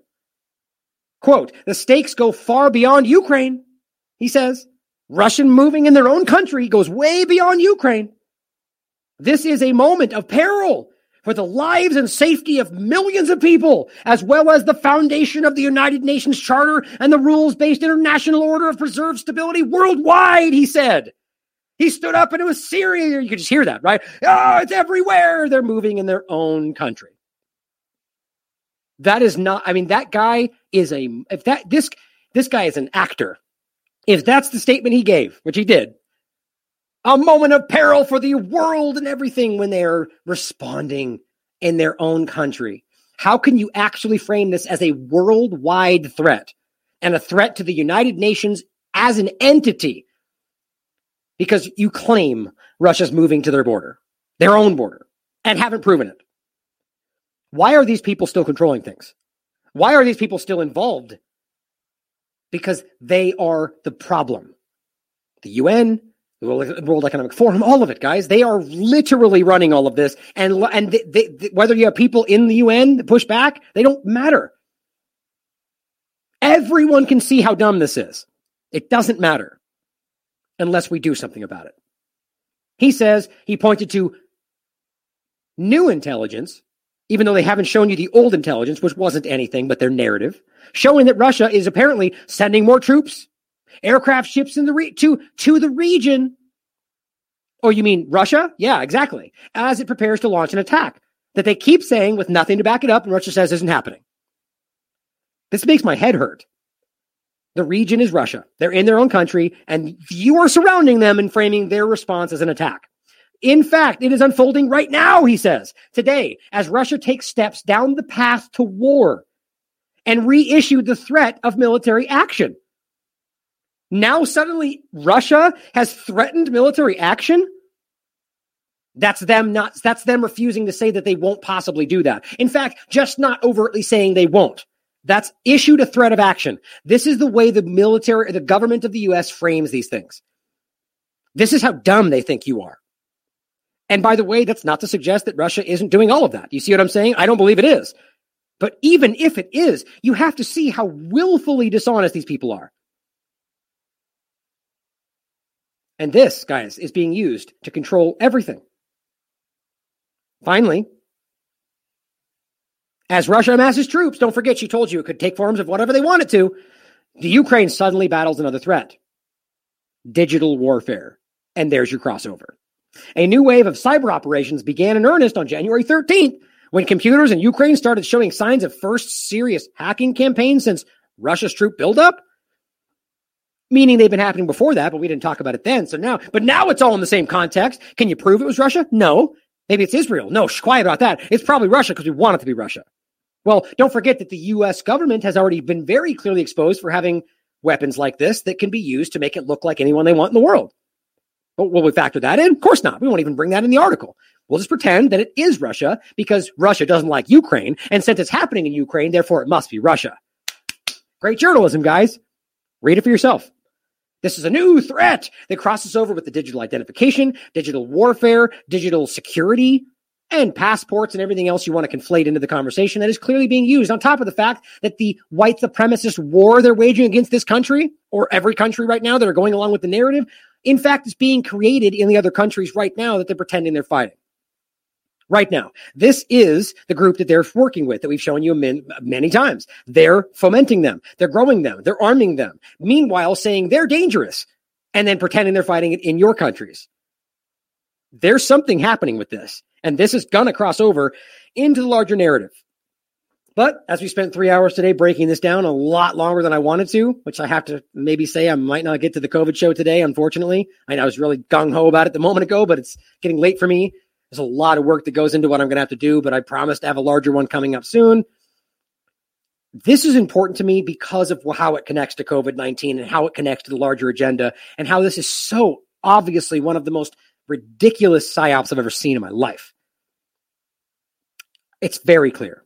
And my hope is that you guys begin to see it as well and begin to recognize that there's something bigger happening. It's not just Ukraine. I truly believe the entire idea of kinetic war is sort of naive today. I don't even think that's what's in the cards. Not that it can't happen, but that there's so much more that could happen. And the idea of boots on the ground narratives are all just theater for people like the average person to think that's what's really going on. It's not. And we need to see that. This is a bigger game of chess being played, not 4D chess, just basic chess. And they're really bad at it. And it's time to recognize how they are clumsily knocking pieces over right now. And until you look at it, until you call it out, they're going to keep going until they flip the damn board over. And that's the where that's where they're going with COVID and everything else. Please spread this with everybody. You know, get this information out there. I'm sure this will be clipped up and shared out, and we need to get the information to people to see not only the reality of how this started, the reality of Crimea, the reality of the separatists and how they've been framing it, but how this has been used to, you, you know, clumsily to jam this in to make Russia look like they're carrying out a false flag and yet somehow attacking a school in Ukraine, and that's their false flag effort to justify invading Ukraine. This is how bad they've gotten at this, and it's time to recognize that they have lost control of this. And they're not going to stop, though, just like with COVID. Help me fight back. I love you all, as always. Question everything. Come to your own conclusions. Stay vigilant. We annually spend on military security alone more than the net income of all United States corporations. Now, this conjunction of an immense military establishment and a large arms industry is new in the American experience. The total influence, economic, political, even spiritual, is felt in every city, every state house, every office of the federal government. We recognize the imperative need for this development. Yet we must not fail to comprehend its grave implications. Our toil, resources, and livelihood are all involved. So is the very structure of our society. In the councils of government, we must guard against the acquisition of unwarranted influence, whether sought or unsought, by the military industrial complex. The potential for the disastrous rise of misplaced power exists and will persist. We must never let the weight of this combination endanger our liberties or democratic processes. We should take nothing for granted. Only an alert and knowledgeable citizenry can compel the proper meshing of the huge industrial and military machinery of defense with our peaceful methods and goals, so that security and liberty may prosper together. As we peer into society's future, we, you and I, and our government must avoid the impulse to live only for today, plundering for our own ease and convenience the precious resources of tomorrow. We cannot mortgage the material assets of our grandchildren without risking the loss also of their political and spiritual heritage. We want democracy to survive for all generations to come, not to become the insolvent phantom of tomorrow.